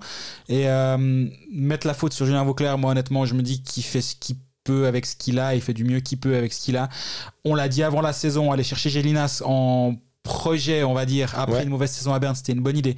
Aller chercher Odette à Lausanne de la même manière en disant ok ça s'est mal passé là-bas peut-être que j'ai un, un- un petit euh, discount bah, je le fais venir chez nous et Lausanne paye une partie. J'ai entendu entre 0 et 100% la, la- la fourchette. ouais c'est une fourche entre 0 et 100% selon différentes sources euh, sur ce que paye Lausanne. Moi j'en sais rien honnêtement. Je pense dans un cas comme ça que Lausanne paye plus son salaire. Un buyout a été négocié avec Daniel Odette quand il avait une offre de, de- je ne sais pas, hein, Ouais. mais un buyout a été négocié euh, à telle hauteur, Ajoa compense une partie, ça revient au même, hein, j'en ai d'accord, mais là il n'y a pas, un- je pense, il n'y a pas un versement chaque mois ça. qui part du LHC sur le compte de Daniel Odette qui dit voilà, tiens, t'es X francs. Non, c'est pas grave. Par contre, quand tu dis un buyout, pour expliquer aussi, ça pourrait être. euh, Ils ont racheté son contrat. Voilà, on, on te donne 100 000 et puis euh, l'autre complète pour que ça fasse ton salaire et tout, mais tes 100 000, bon, on te les a donnés une fois et puis c'est bon. Voilà. La, Exact. la somme étant évidemment euh, totalement aléatoire. hein. Voilà, entre, entre 0 et 3 millions. comme, ça, on- comme ça, on prend une fourchette assez large. Un râteau, comme Voilà. dirait Gad Elmaleh. Euh, donc, ça, on le disait avant la saison que c'était des bonnes idées, et moi je maintiens que ce sont de bonnes idées. Et, on- Complètement. et il fait ce qu'il peut avec ce qu'il a. Il peut pas aller sur le marché et puis dire Ah, ma Maninen m'intéresse. Bah, au bout d'un moment, faut être sérieux. S'il téléphone à l'agent de Maninen, je- ça prend, ça prend 3 secondes pour qu'il lui réponde, quoi. Mais tu sais, c'est plutôt par rapport à. euh, Le problème, c'est Langnau. Justement, ils voient Sarella, les gens, ils voient Ouais. Sarjärvi, ils disent alors pourquoi nous, on peut pas prendre des, des jeunes Finlandais qui marchent? Ben peut-être que la connexion. Et là aussi, ils se disent ouais, mais on a Petteri Numelin comme assistant, il connaît quand même. dans le mouvement junior. Euh, on- voilà, on connaît quand même des, des gars euh, qui pourraient peut-être aller nous chercher des types. Puis faut dire que les Finlandais, si tu leur dis écoutez, venir habiter à Langnau ou venir habiter à, à Port-Entruy, bah, c'est des régions sympas, si on veut, dans les deux, euh, qui sont plutôt un peu plus éloignées des, des grands centres, on va dire, même si Langnau, c'est pas si loin de Berne et tout. Mais ben, il se trouve que quand tu as Harry Pessonen euh, à Langnau, puis qui fait peut-être. Il y a un petit coup de fil d'un Sarella qui dit écoute, on, me propose Langnau, qu'est-ce que tu peux me dire? Oh ouais, c'est super, viens. Puis après, on a vu que Menalanen, il a été. Sa copine avait parlé avec une des copines, je sais plus si c'est Sari Järvi ou euh, Sarella, qui lui a dit ben viens, il signe 3 ans. Moi, j'étais scié, c'est sur la. Pas le fait qu'il aille à Langnau, parce que la, la Finnish Connection, je comprends tout à fait. Par contre, qu'ils se disent allez, euh, direct 3 ans, ok, bon, bah voilà. Mais on voit les liens qui se créent comme ça, et finalement, bah les liens avec Ajoie, c'est plutôt avec le Québec historiquement, ça avait été mis en place, on va dire, par Chian. Puis à un moment, bah, c'est clair, tu dis, ah bah, tu veux garder De Vos et Hazen. Alors, soit à un moment, tu tires le pansement, puis tu dis, bah, stop, et pourtant, c'est pas une question qu'ils sont pas bons, ils sont super. Mais on a envie de changer. Bah, là, tu changes, mais finalement, t'es t'es parti dans un engrenage. On a l'impression aussi que Julien Vauclair, il n'est pas tout seul. Il y a le, le conseil d'administration, il y a, il y a des, des gens qui disent Ah non, mais peut-être qu'ils diront on préfère quand même avoir des, des, des francophones. Euh, et tu te mets une sorte de fil à la patte. Il avait essayé de prendre, c'était quoi, Van Ström, le, le, le- le finlandais, là. Finalement, ça avait été un peu moyen. Ça- on peut pas dire que c'était une véritable réussite. Il y a eu Bakoche, on a essayé, c'était pas une réussite. Alors finalement, bah ouais, t'essayes. Est-ce que son carnet d'adresses est moins bien rempli que le carnet d'adresses de, du, du GM de, de Langnau? Moi, je suis pas persuadé. Mais à un moment, bah. Ouais, puis moi, l'histoire de carnet d'adresse, j'ai aussi un petit peu de peine. à- Je veux dire, si tu veux, si tu veux le numéro des agents de tous les joueurs euh, au monde, tu vas l'avoir. Après, c'est une question de connexion.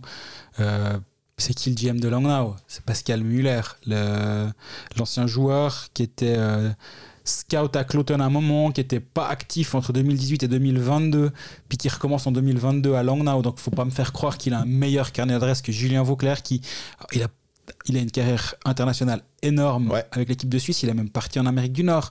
Dire, non, faut pas, faut pas me faire croire que c'est une question de, de carnet d'adresse. C'est pas ça. C'est juste que c'est pas, pas autant attractif. Langnau, c'est un club historique qui, qui se réétablit, on va dire, mais qui, qui, a, qui a une, qui a une, euh, ouais, une, tra- une tradition d'être dans l'élite. Et qu'on le veuille ou non, c'est plus central que qu'Ajoie. Je suis pas en train de dire qu'Ajoie, c'est, le cul du monde, mais par contre, si ça peut plus facilement euh, t'attirer de te dire bah, on va aller à- on va aller vivre à Berne et puis on fait des allers-retours jusqu'à Langnau pour s'entraîner c'est pas si loin ou alors à, à deux pas vers vers Moury par là-bas Bah, c'est la, situation du HCA, ça s'améliore. Moi, je reste persuadé qu'il y a eu des pas vers l'avant qui ont été effectués. Ça, c'est juste pour l'instant pas traduit en points. Et peut-être ça va pas se traduire en points durant toute la saison, mais ça veut pas dire pour autant que la situation est moins bonne qu'elle ne l'était il y a 12 mois. Moi, je suis vraiment persuadé qu'elle est meilleure.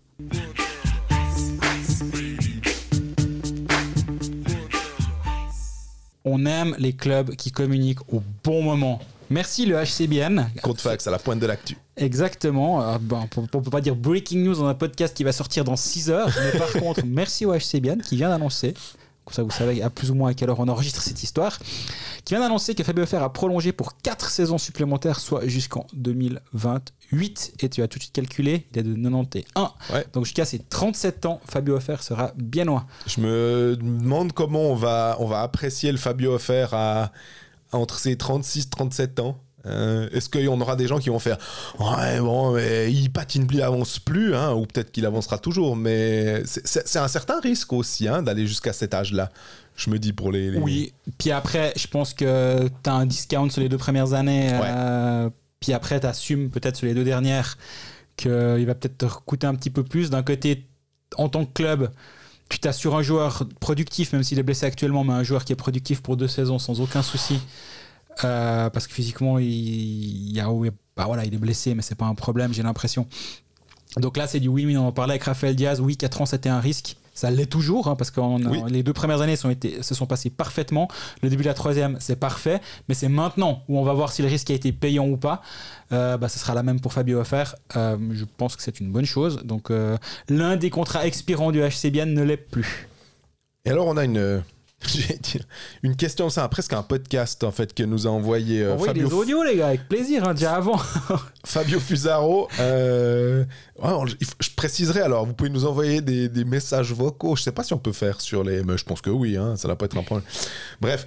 Euh, Fabio Fusaro, hello, j'adore votre émission, vos articles, fan du E EHCB, présent dans la finale à Genève, que c'est dur cette année d'aller au stade et de les voir jouer. Là aussi, euh, jouer avec On les met guillemets. hein. guillemets dans, nos- dans les questions. Ainsi, question. Apparemment, ce sont les sources de Herbo. Bon, bah, c'est Greg plutôt, c'est pas R, mais G. Point, hein. R, c'est R.beau. H-E-2-R. Ouais. Le courant ne passe pas avec Matikainen et certains, plusieurs joueurs, peut-être des leaders, sénateurs du vestiaire. Euh, option 1, le limoger assez vite et accélérer le renouvellement des cadres aux joueurs importants. Van Pottelberg, Radgay, Brayala, Kunsley, enfin bref, il incite une pellée. Euh, Brunner et Forster s'ils sont partants pour continuer. Option 2, confirmer le staff et donner clairement le signal qu'on verra un renouvellement de l'équipe et donc nouveau cycle qui prendra du temps. Et du coup, probablement beaucoup de changements de joueurs. Que faire? Votre opinion Il y a d'autres questions qui viennent après, mais Très on bien, prend commençons celle-là. par celle-ci. Bah, merci déjà de, de, nous, de nous poser des questions, c'est toujours un plaisir. C'est vrai que je l'ai dit l'audio Europécaliste et je ne suis pas le seul à l'entendre. De, de- Est-ce que, je crois que je- est-ce que c'est Geoffrey qui a dit aussi un qui dit Qui ah, genre- la même chose. ouais. En fait, on- c'est marrant parce que sur le plateau, bah, on- forcément, on se fait face. Donc, euh, quand je commence à parler de ça, je le vois directement acquiescer. J'étais là, Hmm, ok, je, je suis pas le seul. En- surtout- moi, j'essaye souvent. Alors, c'est un petit, petit euh, regard dans les coulisses. Avant les émissions, je me suis fait avoir une fois ou l'autre. Et je, je dirais pas sur quel plateau, je dirais pas qui était en face de moi, mais je me suis fait avoir une fois ou l'autre à faire des grandes phrases en coulisses sur un truc. Puis au moment où on parle de la thématique sur le plateau, je vois que la personne d'en face dit exactement ce que je pensais. Je donne l'exemple le plus criant que une fois. Vraiment, désolé, je, digresse totalement. Je me suis retrouvé sur un, je retrouvé sur un, plateau où on devait parler d'un match de l'équipe de Suisse auquel j'étais présent. L'autre invité dont je tairai le nom ne savait même pas que ce match avait eu lieu. C'était un match contre une nation. C'était contre, contre la Russie, peu importe. hein, ça, c'était contre une- un match Suisse-Russie auquel j'étais présent. L'autre ne savait pas que le match Suisse-Russie avait eu lieu. Et euh, j'explique ce qui s'est passé, là, là, là. Et l'invité, pendant, au début de l'émission, a exactement quasi fait du verbatim de ce que j'ai dit avant l'émission, alors qu'une heure avant, il savait pas que ce match avait eu lieu. Puis j'étais là, t'es vraiment un vieux filou. Donc, moi, j'essaie de pas trop dire de trucs avant l'émission, pas, pas pour garder pour moi des trucs malins, hein, c'est pas du tout ça. C'est juste que si en fait on, on fait une sorte de grand shaker avant l'émission, de tout le monde dit des trucs, bah en fait après on va tous se régurgiter les choses et puis c'est un peu euh, bah on, on a tout mis dans un grand panier à salade et puis euh, chacun prend une phrase et puis Ouais. je trouve dommage. Et là je vois justement que quand je dis que Mati Kanan il fait plus l'unanimité et puis qu'il me semble qu'il y a un problème et que il peine dans ce vestiaire là à s'imposer il acquiesce tout de suite. Et je me dis Ouais. ouais, on, on est plusieurs à, à l'entendre. Et oui je, je- que- comment tu gères ça? C'est difficile. Parce que hum, bah tant- moi je me mets à la place de Martin Steinegger. Tu mets un gars en place, tu lui fais confiance, tu dis ben voilà, on lui donne du temps, il a signé deux ans je pense. Euh, j'ai un doute ça d'ailleurs, tu vois, je fais le mariole. Et- Mais bref, tu mets, tu mets un gars en place et tu dois le. C'est ton homme de confiance. Et, et malheureusement, après quelques mois, ça devient directement compliqué. J'entends dans le vestiaire, effectivement, et je vais pas citer de nom parce que j'ai qu'une source qui m'en parle, et peu importe Absolument. finalement qui dit quoi et comment, c'est pas important. Mais j'entends que ça brasse un petit peu. Donc, oui, il y a. il y a des questions à se poser pour euh, Martin Steinegger. Maintenant, moi, je serais assez de la méthode de Julien Vauclair la saison dernière. C'est merci. il a- il C'est juste, hein, c'était bien euh, deux ans pour Ouais. Merci d'avoir contrôlé. J'ai dit des trucs dans le vide pendant que tu chiais. Non, c'est pas vrai. Non, mais moi, je suis assez de la méthode Julien Vauclair l'année passée. Tu, tu fais une erreur et en fait, continuer. ad- admettons, hein, admettons qu'il arrive à la conclusion que c'était une erreur de le signer deux ans. Ben, en fait, s'entêter dans cette erreur-là, ben, c'est ça devient une deuxième erreur finalement. Ouais. Oui, ça va avoir un coût, peut-être de, de- de t'en séparer si tu décides que tu t'en sépares. hein. Euh, oui, ça aura peut-être un coût, mais en même temps, tu dois peut-être accepter de t'être trompé et puis faire directement machine arrière. Si tu vas dans une fausse direction, puis tu te rends compte que tu vas pas euh, arriver à destination, tu fais encore 20 km dans la, fausse direction, ben, tu dois revenir 20 km de plus en arrière. Tu fais Martin arrière, c'est ça un peu. Mais, difficile de. Je sais pas, parce qu'il y avait l'histoire de Volvend aussi qui était à- dans le dans le pipeline de Bienne finalement. Puis voilà, il, est- il, il avait fait un processus de sélection et c'est pas comme s'il avait mal fait son boulot en fait, c'est ça. T'as l'impression que ça prend pas, mais il y a qui? Alors il y avait aussi Tapola qui était sur le, le marché à un moment. Alors est-ce que tu peux te dire ah bah j'aurais mieux fait de prendre Tapola parce qu'on voit que Tapola ça marche bien en ce moment Ouais, avec est-ce Berne. Est-ce que ça Est-ce qu'il a eu le choix? Absolument. Tu sais, est-ce que Tapola avait lui le choix puis a dit bah moi je préfère A par rapport à B J'en sais rien, mais c'est peut-être pas une option pour lui. Hein. Absolument. Non, mais c'est- c'est pour ça que je trouve que. En plus, il y a que 10 matchs, tu sais. C'est déjà, on est là à se dire. euh, à- à se- Est-ce qu'il faut virer le gars et autres? Là aussi, je pense que c'est comme les étrangers, laissons-lui du temps, mais C'est contre, quoi le temps? C'est 20 matchs, on va dire à peu près. À quel moment c'est le point de non-retour où tu te dis Ouais, mais là, en fait. Si on est en train de se niquer une saison et puis si on réagit pas maintenant, euh, qu'est-ce qui se passe? Avec, avec les, les- la Ligue à 14, mais le play-in à 10, ça te donne du temps quand même. hein. Oui. T'as as, le droit d'avoir 10 matchs où ça se passe pas bien, de même encore 5 ou 6 où ça se passe pas bien. Mais pour moi, ouais, on doit gentiment commencer à se poser des questions et à poser des questions autour, de- autour du HCBN. Euh, la méthode Matikainen, elle va aussi peut-être plus facilement marcher si les résultats deviennent un petit peu meilleurs. C'est pas le cas actuellement. Il y a des blessés quand même. Hein. Je trouve qu'à Bienne, on, on a tendance à. On peut, alors, on aime bien ne pas en faire trop et dire Ah, bah, ma foi, tu fais jouer les joueurs que tu as. Ça, ça teste ta Oui, profondeur c'est de. un facteur, c'est clair. Mais effectivement, Eponiemi, quand tu l'attends comme étant euh, sans doute un, un de tes fers de lance en attaque, puis qu'il est pas là. euh, et puis alors après, ben, ça permet de revenir sur les questions de Fabio. Qu'est-ce qu'offrira le marché pour l'année prochaine? Intégrer plus de jeunes établis sur le moyen long terme? Point d'interrogation. Et que faire de Villepoca? Où il est mauvais, où il est mal coaché, en espérant que l'œuvre puisse rejouer Ouais, c'est Euh, une- c'est une vraie question, Villepoca. On en a parlé la semaine passée. Ouais. Là, il nous a refait une calamité ce week-end. Et pourtant, on avait toujours. Je me rappelle, à mon instant, on avait toujours dit bénéfice du doute à Martin Schneider. Son euh, track record, comme ils disent en Amérique du Nord, parle pour lui. Absolument. Donc, bénéfice du doute. Laissons-lui du temps, encore une fois. Il y a certains joueurs qui ont mis 10-15 matchs avant de jouer euh, pleinement. Alors, moi, j'avoue, moi, je l'ai viré de mon hockey manager. Je sais pas pourquoi. Dans mon équipe, il y a la mieux classée de toutes. Hein. Ouais. Je sais Ouais. pas comment j'ai commencé avec machin dans mon équipe. Bah, il n'était pas trop trop cher. Puis pareil, je l'ai aussi dans le.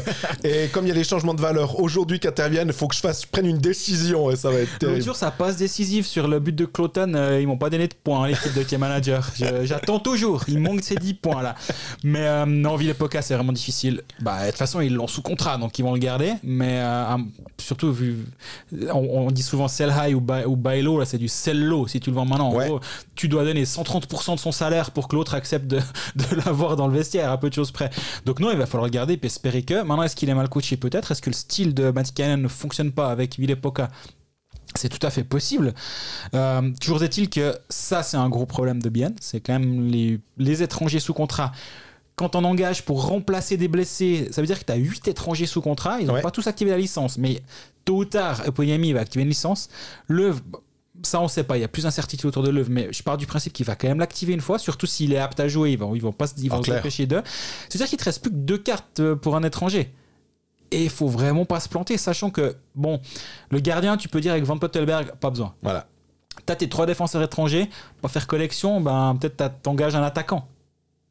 Absolument. Mais il reste que deux, deux places. Donc c'est vrai que là, c'est difficile de. Il y a peu de marge de manœuvre et j'ai l'impression que ça doit, devenir, ça doit presque être de l'intérieur que ça va se, se- ça va revenir, on va dire, le, le mojo, je sais pas comment Ouais, dire. exactement, le flow un peu. Là. Autre question, je m'y connais pas les masses, mais pourquoi faire toujours jouer Rayala en box-play C'est logique Et pas, et pas par exemple Delémont qui joue pas en général en box-play. D'ailleurs, que pensez-vous du début de saison de Delémont Voilà en vrac mes suggestions, questions. Super, bah merci beaucoup. Bon, Réal et Delémont, je, je- enfin, je, me doute bien que vu que sa question elle est, elle est très détaillée et il connaîtrait, il sait très bien de quoi il parle. Je pense pas qu'il veut remplacer Réal par Delémont. Non, non. Pourquoi Ça, j'ai bien compris. Mais effectivement, bah, ils, ils, ils ont pas le même rôle sur le boxplay. Réal, c'est un bon joueur en boxplay, je trouve. Donc, euh, Bon joueur en powerplay en plus, bon joueur en powerplay, il a pas peur de jouer des minutes. Donc, euh, moi, j'ai pas de problème avec, euh, avec ce choix-là, je dois dire. Après. S'il commence à être un peu moins efficace devant, est-ce que tu te dis ouais mais peut-être qu'il faudrait lui couper un peu les minutes euh, en boxplay C'est une vraie option, hein. mais euh, à un moment qu'une va revenir, ça peut être un joueur qui va être qui va faire du bien à ce moment-là, à Ah ouais. endroit-là. Donc euh, je pense plutôt que c'est là que la, la solution va, de- la, ouais, la solution va arriver. Parce qu'on a un Kunti, tu parles de Kunsley, ça me fait automatiquement penser à Kunti à Brunner, j'avoue. Euh, Kunti, il, est- connaît un début de Est-ce qu'il est aussi un peu blessé Donc il n'est pas à Ouais, il est 100%. absent, et puis euh, voilà, Kunsled a été absent six semaines, il est censé revenir tout soudain. Mhm. Puis la deuxième partie de la question de Lémon, moi dans ma présentation du HC Bien, j'avais de chaque club, j'avais tout le temps la, la question qu'on ne se pose pas encore. Et pour Bien, j'avais dit est-ce que Delémon pourrait pas devenir le successeur de Yannick Radgeb, Ouais. un successeur crédible à Yannick Radgeb? On n'en est pas encore là. Euh, pas encore là du tout d'ailleurs, parce que n'oublions pas que Delémon n'a que 21 ans. Parce que là, ça fait partie de ces joueurs, on en parle depuis tellement longtemps, on oublie, mais il a 21 ans, Oui. Delémon. Mais il a déjà une jolie petite expérience. La saison passée, il est, à, il est à 13 points. Là, il a déjà 3 points en 11 matchs, 3 passes décisives. Son temps de jeu, euh, il a eu des matchs à quasi 20 minutes de glace. Il en a d'autres. Il est encore toujours un petit peu sur le ballon. Mais euh, moi, j'aime bien comment, comment Noah Delémon se, se développe. Et euh, accessoirement, c'est un joueur avec qui j'aime bien parler. Donc, s'il se développe bien, ça donne un, un interlocuteur chouette avec qui discuter à la fin des matchs. Parce que c'est vrai que quand tu as un joueur que t'aimes bien mais qui joue 36 secondes, bah, tu vas pas le faire venir plus de, plus de temps à l'interview qu'il a passé sur la glace. Ça lui est arrivé de temps en temps l'année passée. C'était presque dommage. Et euh, moi, j'aime vraiment bien son développement.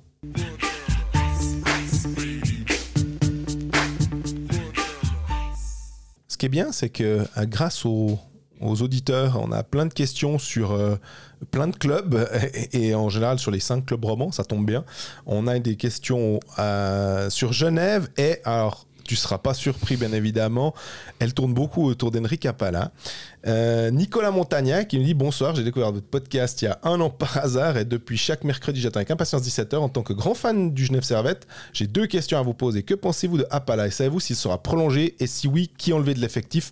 J'en profite pour dire qu'on a plusieurs questions euh, au niveau de la, prolongation d'Appala. On va prendre évidemment euh, une parmi les trois ou quatre. hein.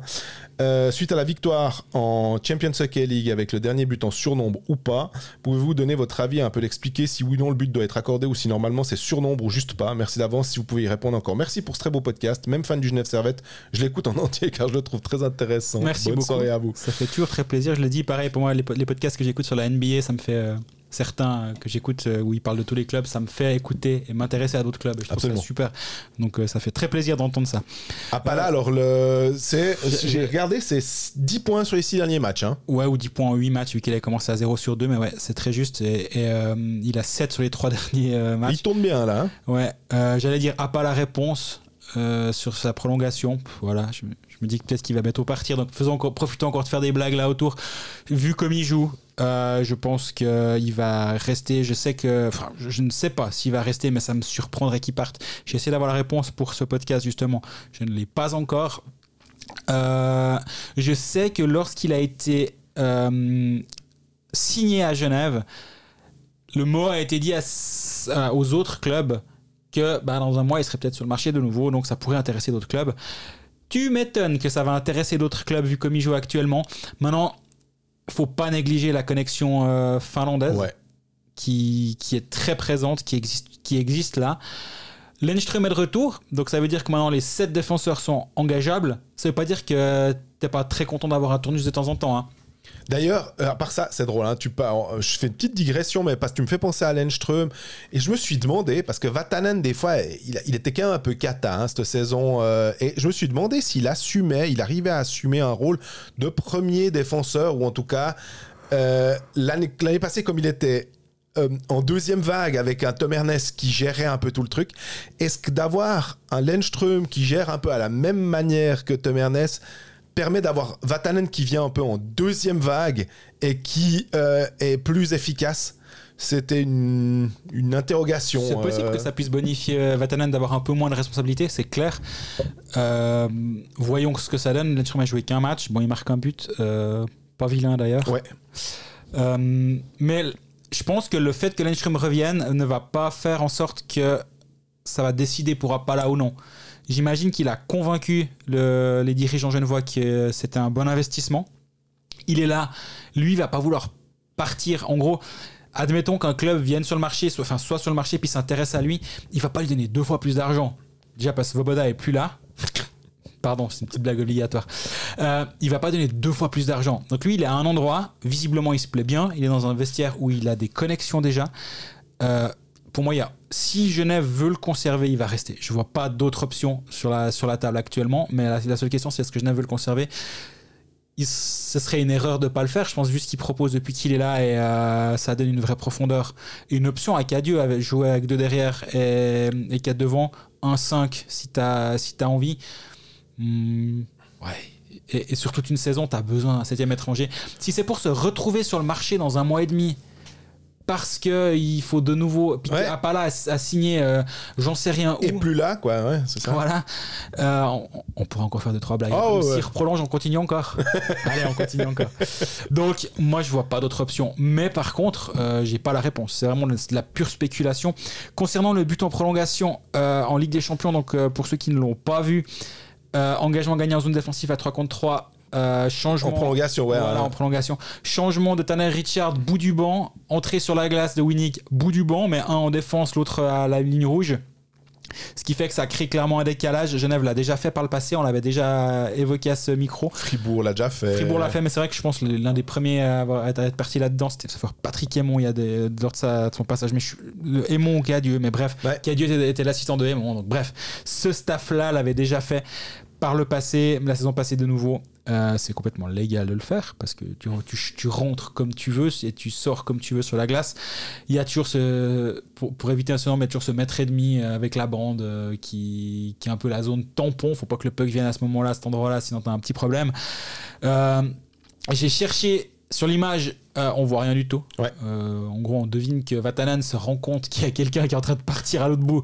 Et on voit que Richard n'est plus vraiment là. Mais où est-ce que où est Winnick et où Aucune idée.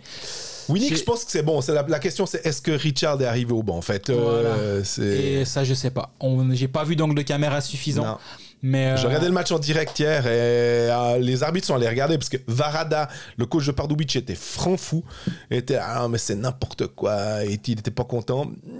On, a, on a regardé si on avait des meilleurs euh, angles que, que les arbitres. euh, finalement, euh, on, on a un trouvé. Ils ont accordé ce goal. Donc, euh, tant mieux pour Genève. C'était. J'aime bien le. le, le- le- comment de, les, les Américains utilisent le, le- le bag of tricks. Un peu le, le- le- le- le sac où tu as des, des, des jeux. des, comment dire de sac à surprise. Et je trouve que c'est assez cool d'avoir ça. Puis ma foi, ben voilà, Genève est qualifié pour la suite. au passage, très belle victoire. Parce que Pardubice, on a un peu tendance à, à pas trop les considérer. Parce que C'est une équipe- solide, hein. C'est une équipe tchèque. Moi, on m'a dit c'est une des meilleures équipes évoluant en Europe. Varada, un des meilleurs coachs peut-être. Hein. Ouais, moi, c'est un, un club qui, qui soit, soit qu'il l'a affronté, ou, je sais pas s'ils se sont joués en pré-saison, mais qui m'a dit j'ai quasi, c'est quasi mon club préféré. Enfin, je trouve l'un des clubs les plus forts en Europe. Et euh, oui, il y a de- d'excellents joueurs, des Lucas Radi, les Zorna, des Kouchal qu'on voit nous régulièrement aussi quand, quand on est championnat du monde, UK Sedlak. Lucas Sedlak est tellement fort. Oui. Et donc, c'est une vraie belle équipe. Et gagner là, c'est. Ouais, c'est très solide.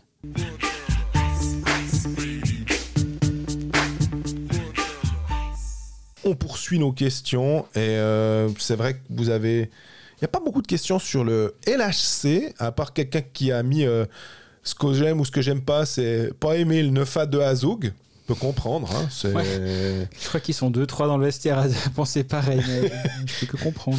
Il y a une question de Sébastien Dupéret. Euh, Est-ce qu'on a des news sur un étranger supplémentaire à- au LHC Ça me faisait rire parce que tu parlais d'Apala, puis je me disais, ben, si il, est sur le marché, est-ce que euh, John Foos peut dire hop, hop, hop, hop, hop, euh, volontiers, même si euh, il y a moins de connexions finlandaises, il y a quand même Suomela, et si tu lui colles un, Salomaki, Suomela. Ouais, c'est vrai que finalement, il y en a quand même déjà là. Euh, deux, mais si tu lui colles un, un Apala avec, est-ce que ça pourrait être sympa? Euh, Pas de news, hein, je, euh, je crois. Euh, pff, non, non, pas de news. Sinon, tu l'aurais écrit. C'est toujours la même chose. Non. Bah, moi, je, je peux effectivement imaginer que, que Lausanne pourrait être intéressé d'engager quelqu'un. John Fuss, il y a un mois, mais ça date, hein, Ouais. m'avait dit qu'il était plutôt sur le marché, un peu toujours aux aguets, mais c'est ce qu'un GM te répondra toujours. C'est que, bah, en gros, euh, si Crosby dit qu'il veut absolument venir à Langnau, puis qu'il paye pour venir, ben, le GM va, va le signer. C'est logique. Ils sont tous aux aguets de la bonne affaire. C'est clairement la- c'est évident. Maintenant, la question, c'est comment tu gères? Parce qu'on avait dit qu'il fallait partir avec deux défenseurs étrangers, ce que Lausanne fait depuis le début de saison avec Pallet et, euh, et Juice, Ouais. qui donne satisfaction. On a dit la semaine passée, Pallet a un jeu un peu à risque de temps en temps, et puis euh, voilà. Mais après, on, on peut aussi réfléchir différemment. On peut se dire, ouais, mais la défense de Lausanne est tellement. Il y a tellement de joueurs qui peuvent potentiellement jouer dans le top 6 que si tu enlèves un des deux étrangers, est-ce que tu quand même pas suffisamment de. T'es pas suffisamment solide quand même pour engager un étranger pour aligner un étranger supplémentaire devant? Maintenant, Salomaki est, est absent depuis quelques matchs. Sekatch est absent depuis quelques matchs. Enfin, pas pour les mêmes raisons. Il y en a un, il est blessé, l'autre, il est pas bon. Mais ils sont les deux absents.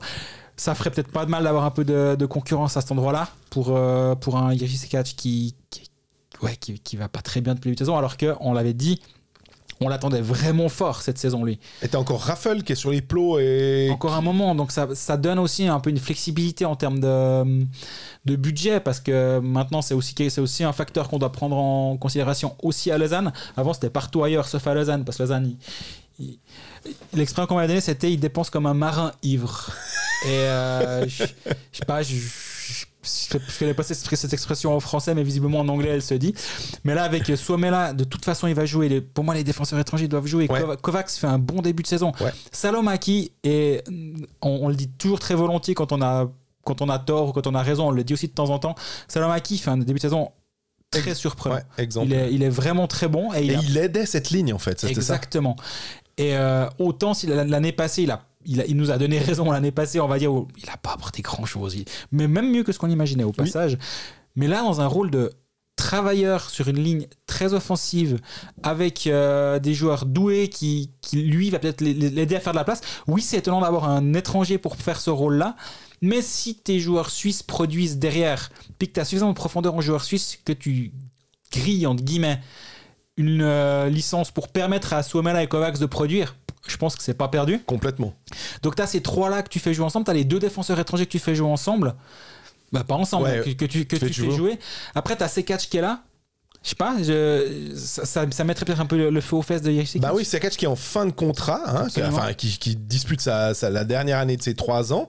Euh, en ce moment, vu ce qu'il produit, euh, je pense que John Foust est, est pas pressé de le signer. Honnêtement, euh, bah, Raffle est sur les plots aussi, donc euh, voilà. Euh, Jusqu'en janvier hein, encore. ouais, il y a, il y a- Ce qui avait été dit au début, j'ai pas, pas Absolument. hein. il y a de la. Il, a un peu de l'attitude avec ses étrangers et je Oui. pense qu'il va pas se, euh, se stresser euh, là-dessus en disant c'est vu le début de saison de Sekatch, c'est plutôt Lausanne qui tient le, le couteau au Parlement. Je pourrais prendre une bonne vieille expression. Euh, Mais moi, je me pose une autre question sur la table. C'est que tu as sept, sept étrangers. Euh, tu as deux gardiens suisses qui sont censés être euh, des, assurances risques et donc pas besoin d'avoir un étranger supplémentaire. Mais actuellement, Pouneuf ne, ne joue pas du tout ce rôle. Donc tu ne comptes. On peut peut-être en parler juste après de. Tu comptes quasi que sur Connor Hughes. S'il se passe un truc avec Hughes, est-ce que tu dois pas avoir à un moment une, marge aussi pour venir pour aller chercher un gardien étranger On se rappelle que le Rikanen a, a- a particulièrement aidé Lausanne la saison dernière. absolument. Donc euh, la carte pour d'engager un étranger, c'est pas une mauvaise idée non plus. Donc oui, je pense qu'il est sur le marché actuellement. Oui, je pense que ce serait plutôt pour un attaquant. C'est logique, tu peux engager un défenseur supplémentaire. euh, mais euh, j'avoue que j'ai- je, je comprendrais qu'il le fasse aussi pour bonifier, euh, essayer de bonifier ses catchs ou de le sortir du trou. avec le risque que tu le perdes aussi. Parce que s'il si, commence à se retrouver en tribune à être franc fou, euh, ça va pas aider. Mais en même temps, il a rien fait pour justifier d'être sur la glace depuis le début de saison. Et le fait, bah, justement, ces questions de contractuelles euh, te, te permettent à Lausanne d'avoir un, un- un- un- comment dire l'avantage, pas dans la négociation, que dans la négociation, mais un peu partout en disant écoute mon gars, euh, à toi de voir, mais jusqu'à présent. Il n'y a rien qui justifie qu'on te conserve. Et si lui, il se dit, mais j'ai quand même un bon salaire, mais j'aime quand même bien le truc. Je me fais pas de, de, soucis pour ces catchs. Je pense qu'il pourra de toute façon retrouver quelque chose euh, ailleurs. hein. Il n'y a, pas de problème. Mais si tu te sens pas trop mal dans un club et que tu content. Mais moi, euh, je réfléchis à l'inverse. Peut-être, si tu veux t'en séparer, c'est aussi plus facile. Qu'il est, vu qu'il est en fin de contrat, tu dis, écoute, Gaillard, euh, ce que, ce que fait Cloten avec euh, son défenseur suédois, hein, Oui. euh, c'est de dire, ben, nous, on préférait que tu t'en ailles, tu as tout intérêt à t'en aller parce que tu es en fin de contrat, euh, mais tu as tous les droits de venir t'entraîner avec nous, euh, de, euh, si tu veux venir voir les matchs, tu es le bienvenu, on t'offre un billet. Mais, euh, mais voilà, si tu veux te séparer d'un joueur qui est en fin de contrat, je dis pas que Lausanne veut le faire, hein. Ouais. mais si tu veux te séparer d'un joueur en fin de contrat, c'est plus facile parce que tu peux dire, écoute, on te doit X, il y a tel club qui, qui serait intéressé à t'engager pour X moins euh, 40%. Nous, on te donne les 40%, mais tu pars, tu pars c'est totalement une option. Tandis que si le reste est une année supplémentaire, ça serait autre chose. Donc, Ouais. euh, la situation avec ces catchs, elle n'est pas trop urgente, je trouve. Mais oui, je- un, un ailier étranger, ça m'a l'air d'être, euh, d'être une- une- pas une obligation, mais il devrait le faire, ouais. Question de Thiago Neves. Salut les gaillards. Question lausannoise, parlons gardien. Si on regarde les Ah, stats simples, J'avais pas vu, pardon, alors très bien. Pourcent de sauve vous avez but encaissé, on pourrait être tenté de croire qu'une hiérarchie est claire. Que disent les matchs que vous avez vus et les stats avancées? Le druide lausannois serait-il tenté, une fois pour toutes, de trancher clairement? N'a-t-il pas tranché clairement déjà, en fait? Ah, on a l'impression c'est l'impression que, j'avais quand il y a eu les quatre matchs consécutifs de Connor Hughes. Pour moi, il a tranché. C'est le... Mais par contre, il a tranché, mais Lui la- ou Christo, hein, finalement. c'est le euh, staff, ouais, En fait, euh, c'est une discussion entre tout le monde. Donc, euh, Christophe Alluet, en tant que coach des gardiens, fait sa recommandation, mais c'est toujours le coach qui va décider qui l'envoie devant le filet.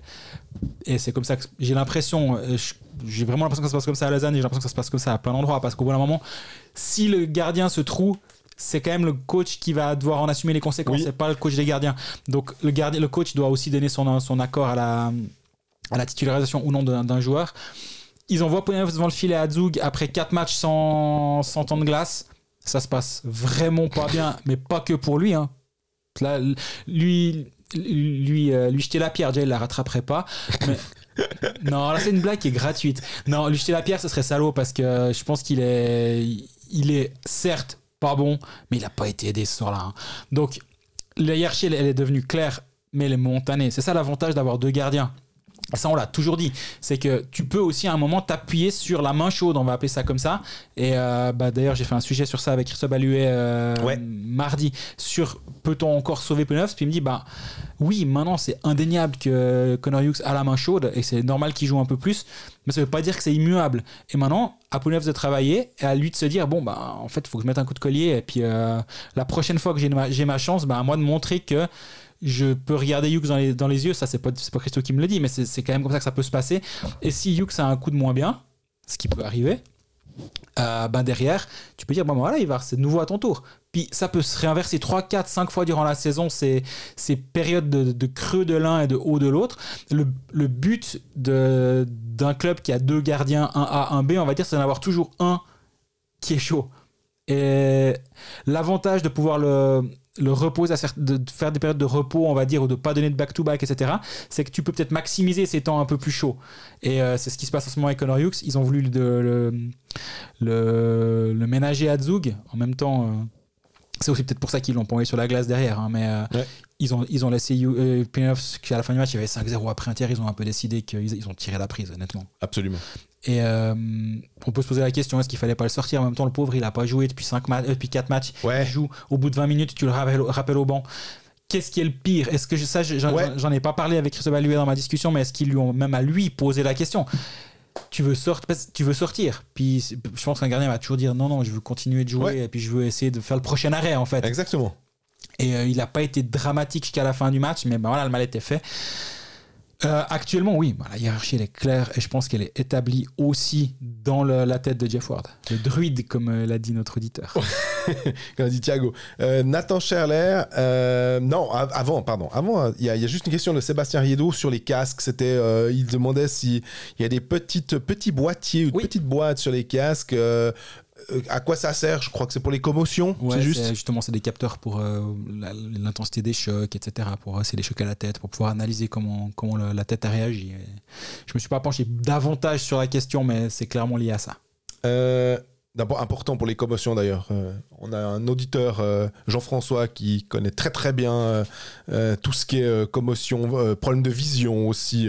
donc si jamais, peut-être qu'il pourra même nous dire oui, oui, c'est bien ça, une fois qu'il aura écouté cet épisode. Donc je disais, Nathan Scherler, euh, bonjour tout d'abord, merci pour votre podcast qui est toujours sympa à écouter. Que pensez-vous de la montée en puissance du HC Davos et du SCB Intéressé d'avoir vos avis. Bonne semaine. J'aime bien la, question qui nous permet aussi de sortir un tout petit peu du cadre roman et de, de, partir dans les montagnes grisonnes, parce qu'on le fait assez rarement. Joli début de saison aussi. De... Ça me permet juste de dire. euh, ce que j'ai bien aimé, c'est Valentin Nussbaumer. Euh, J'aime bien Simon Knack, mais Valentin Nussbaumer, euh, qui est un 2000, tu le mentionnais quand on parlait de, de Bernie, des Bichères, justement, et tu disais, bah, il y a Valentin Nussbaumer aussi qui est un 2000 qui est en train de faire une, vraiment une jolie saison, qui joue avec les étrangers, ou qui en tout cas joue à un des étrangers. Il marche bien. Euh, et lui, en tout cas, c'est un, bah, c'est un des futurs bons attaquants euh, suisses, normalement, mais il est en train de franchir ce petit palier supplémentaire où tu te dis, ah ouais, là, euh, il commence à faire partie des, des attaquants qui comptent dans ce championnat et pas simplement le jeune qui est en devenir. Ouais, J'ai je suis l'impression. fait d'accord avec toi. Et euh, Bern, c'est le Marco Lehmann. Alors, il se trouve que je t'ai un peu écouté aussi, ou, ou en tout cas, lors d'une discussion comme ça, tu m'as pas dit prends Marco Lehmann à Hockey Manager, mais j'avais pris Hockey- euh, Marco Lehmann à Hockey Manager. effectivement pris dans mon équipe. Et ouais. je suis pas mécontent. Euh, avec euh, Benjamin Baumgartner aussi, qui avait connu une période difficile à Lausanne et une période difficile à Berne. C'était, c'était depuis ces années davosiennes où il était monté un peu, euh, où on était là, waouh Il avait eu un peu plus de peine. Ça commence à revenir. Marco Lehmann a été longtemps blessé. C'était un super joueur à Rapperswil. C'était quasiment, je crois, le jeune euh, de l'année. Oui. Et puis, euh, ben après, il s'est blessé. Ça a été long. Là, je pense qu'il commence à être en pleine possession de ses moyens. Ben, c'est assez chouette à voir. Et euh, ça, ça renouvelle aussi un petit peu, j'ai envie de dire, le cheptel des attaquants suisses. Alors que, à contrario, une grosse déception de ma part, c'est Gregory Hoffman, qui pour l'instant est bah, assez absent finalement. Et malgré tout, quand tu, tu joues sur euh, les, lignes, euh, il était quand même avec Kovar et avec Marcini. Il y a plus Simeone. Euh, bah, ça a l'air de quand même pas fonctionner alors que finalement il n'est pas avec deux manches. Et je suis un peu déçu de, de la part d'Hoffman. Là, je digresse. C'était plutôt Davos et, et, Moi, bien, et. Deux nouveaux, deux nouveaux coachs avec Holden Tapola. Oui.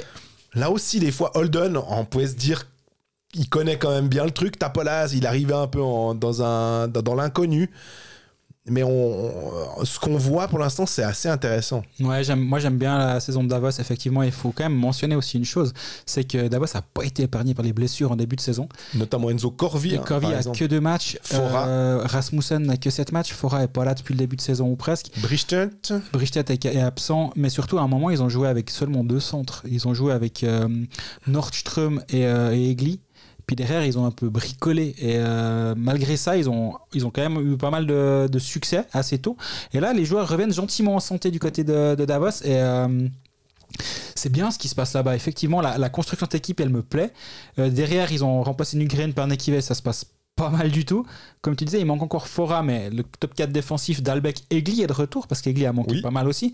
Il manquait Egli et Fora. Enfin, de se dire qu'ils en sont là, avec ce qu'ils ont eu comme début de saison euh, en termes de poisse, chapeau, mais vraiment chapeau.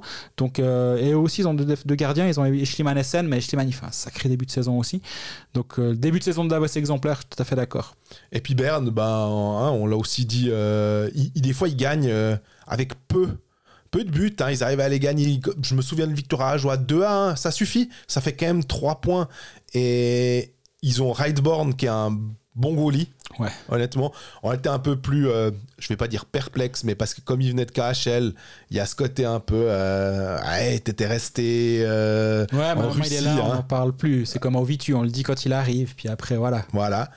Euh, le Full est vraiment très très bon euh, aussi. Quand ils étaient allés chercher ce Luoto, un peu comme un peu comme à Pala, quoi. Tu viens pendant un, un petit moment en attendant que. Maintenant, ils ont récupéré leurs blessés aussi, donc ils ont un, un contingent euh, plus complet. Ça fonctionne toujours bien en ce moment. C'est une des meilleures équipes en termes de Corsi depuis le début du championnat, le, le CP Berne. Donc ils, ils ont 21 points déjà, mais ils ont aussi le volume qui va avec. Il leur a manqué Corban Knight un bon bout, alors Ouais. que lui c'est quand même censé être un, un de leurs gros renforts estivaux. Et même Martin Ferk, qui est des fois même surnuméraire, hein, euh, alors que c'était censé être là aussi un gros renfort estival, et finalement tu peux même te permettre de t'en passer. Donc euh, tout va pas trop mal, ils peuvent se permettre de prêter Enauer à Cloton parce que... euh, Ils le faisaient pour jouer de façon. voilà, puis que leur défense elle tient. ça, au passage. hein. Incroyable. Le fiasco Enauer à Berne, c'est aussi un problème hein, par ça. Mais pas un problème pour Berne, mais c'est dommage aussi pour le joueur. Mais s'il peut, là aussi, s'il peut se relancer à Cloton, et puis après peut-être, euh, s'il est dans un autre club, et mm, on sait jamais, peut-être qu'un Rappersville qui décide de se dire, Hum, ce projet-là m'intéresse, euh, Mais oui, Bern, euh, Coban Knight, c'est 5 matchs, 4 points depuis son arrivée. Ouais. Et, euh, lui, il faut vraiment l'avoir dans un coin de la tête aussi. Je parle OK Manager pour ceux que ça intéresse. Mais entre Kaoun qui a un point par match, entre Lehmann qui est excellent, la reconstruction, elle est toujours en cours à Berne. hein. Tu- ça, prend, ça prend du temps quand tu as eu une période comme ça où il faut renouveler tes cadres. Mais c'est quand même en train de se faire. Justement, Lehmann, Baumgartner, c'est un peu du, du sang neuf. C'est plus toujours les mêmes. euh, Vermine, euh, pas Vermine, euh, Chervet, Moser. Ces joueurs qui commencent presque. Alors, Moser, euh, Chervet, on se rappelle son triplé le premier soir. oui, Mais après, il joue pas un rôle énorme Ah, du, non. côté, du côté de Berne. il est même en quatrième ligne, si je dis 3 pas de. 4 ligne avec Bader et Moser. Euh, il joue plutôt là, Ver- Vermine, pardon, avec Bader et Moser. Chervet, il est aussi des fois en quatrième ligne. Bref, il, commence à avoir euh, une hiérarchie qui se crée ici. Les étrangers ont été bien choisis, visiblement. Onka, j'aime assez ce que j'en ai vu jusqu'à présent. Et comme tu dis, faire qu'il a joué que 7 matchs, mais euh, ce qu'il a montré sur les 7 matchs, c'est assez intéressant. Ouais, je, je pense que Berne est gentiment, mais sûrement de retour là. hein.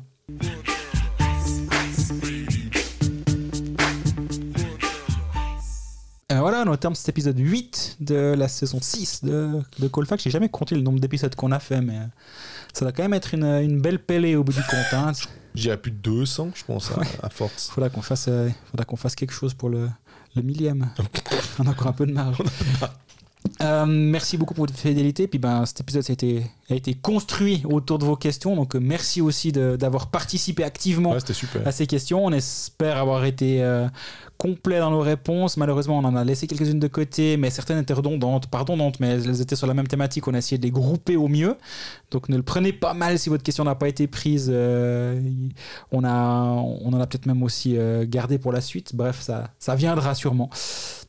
Et bah d'ici la semaine prochaine, n'hésitez pas à nous poser toutes vos questions. C'est pas parce qu'on pose pas chaque semaine on est, on est prêt à y répondre et- ou, ou à thématiser vos, vos pensées. Parce Ouais, que ou les opinions aussi, des fois. J'aime bien, euh, il y en a qui ont mis aussi, euh, j'aime bien les jeunes, par exemple, les jeunes joueurs. Bah, on a pu en parler à travers Marco Lehmann, c'est pour ça que j'essayais un petit peu de, de, de- de le mentionner, quoi. Et donc d'ici la semaine prochaine, bah, abonnez-vous à nos réseaux sociaux, euh, Parlez-en autour de vous. Facebook, Twitter, Instagram. Parlez de nous autour de vous, c'est toujours un- une bonne. Le bouche à oreille, c'est jamais. C'est la meilleure des publicités que vous pouvez nous faire, comme, comme dit en début de- d'épisode. Donc n'hésitez pas à dire à vos potes que euh, s'ils savent pas quoi faire, euh, il faut nous écouter. C'est jamais perdu. S'ils ont, s'ils ont une heure à tuer par semaine euh, ou si- si- s'ils sont en voiture dans les transports publics, traire les vaches pour certains. Au Comme- sport. Au sport, il y, y a plein il y a plein de moyens de nous écouter. Et d'ici la semaine prochaine, n'hésitez pas à venir, venir nous dire bonjour. Moi, je serai présent à Ajoie Lausanne vendredi soir. Je pense que c'est difficile de le rater celui-ci. Samedi, je suis off. J'ose le dire. Voilà, je suis off. Et euh, bah, à la semaine prochaine. À bientôt.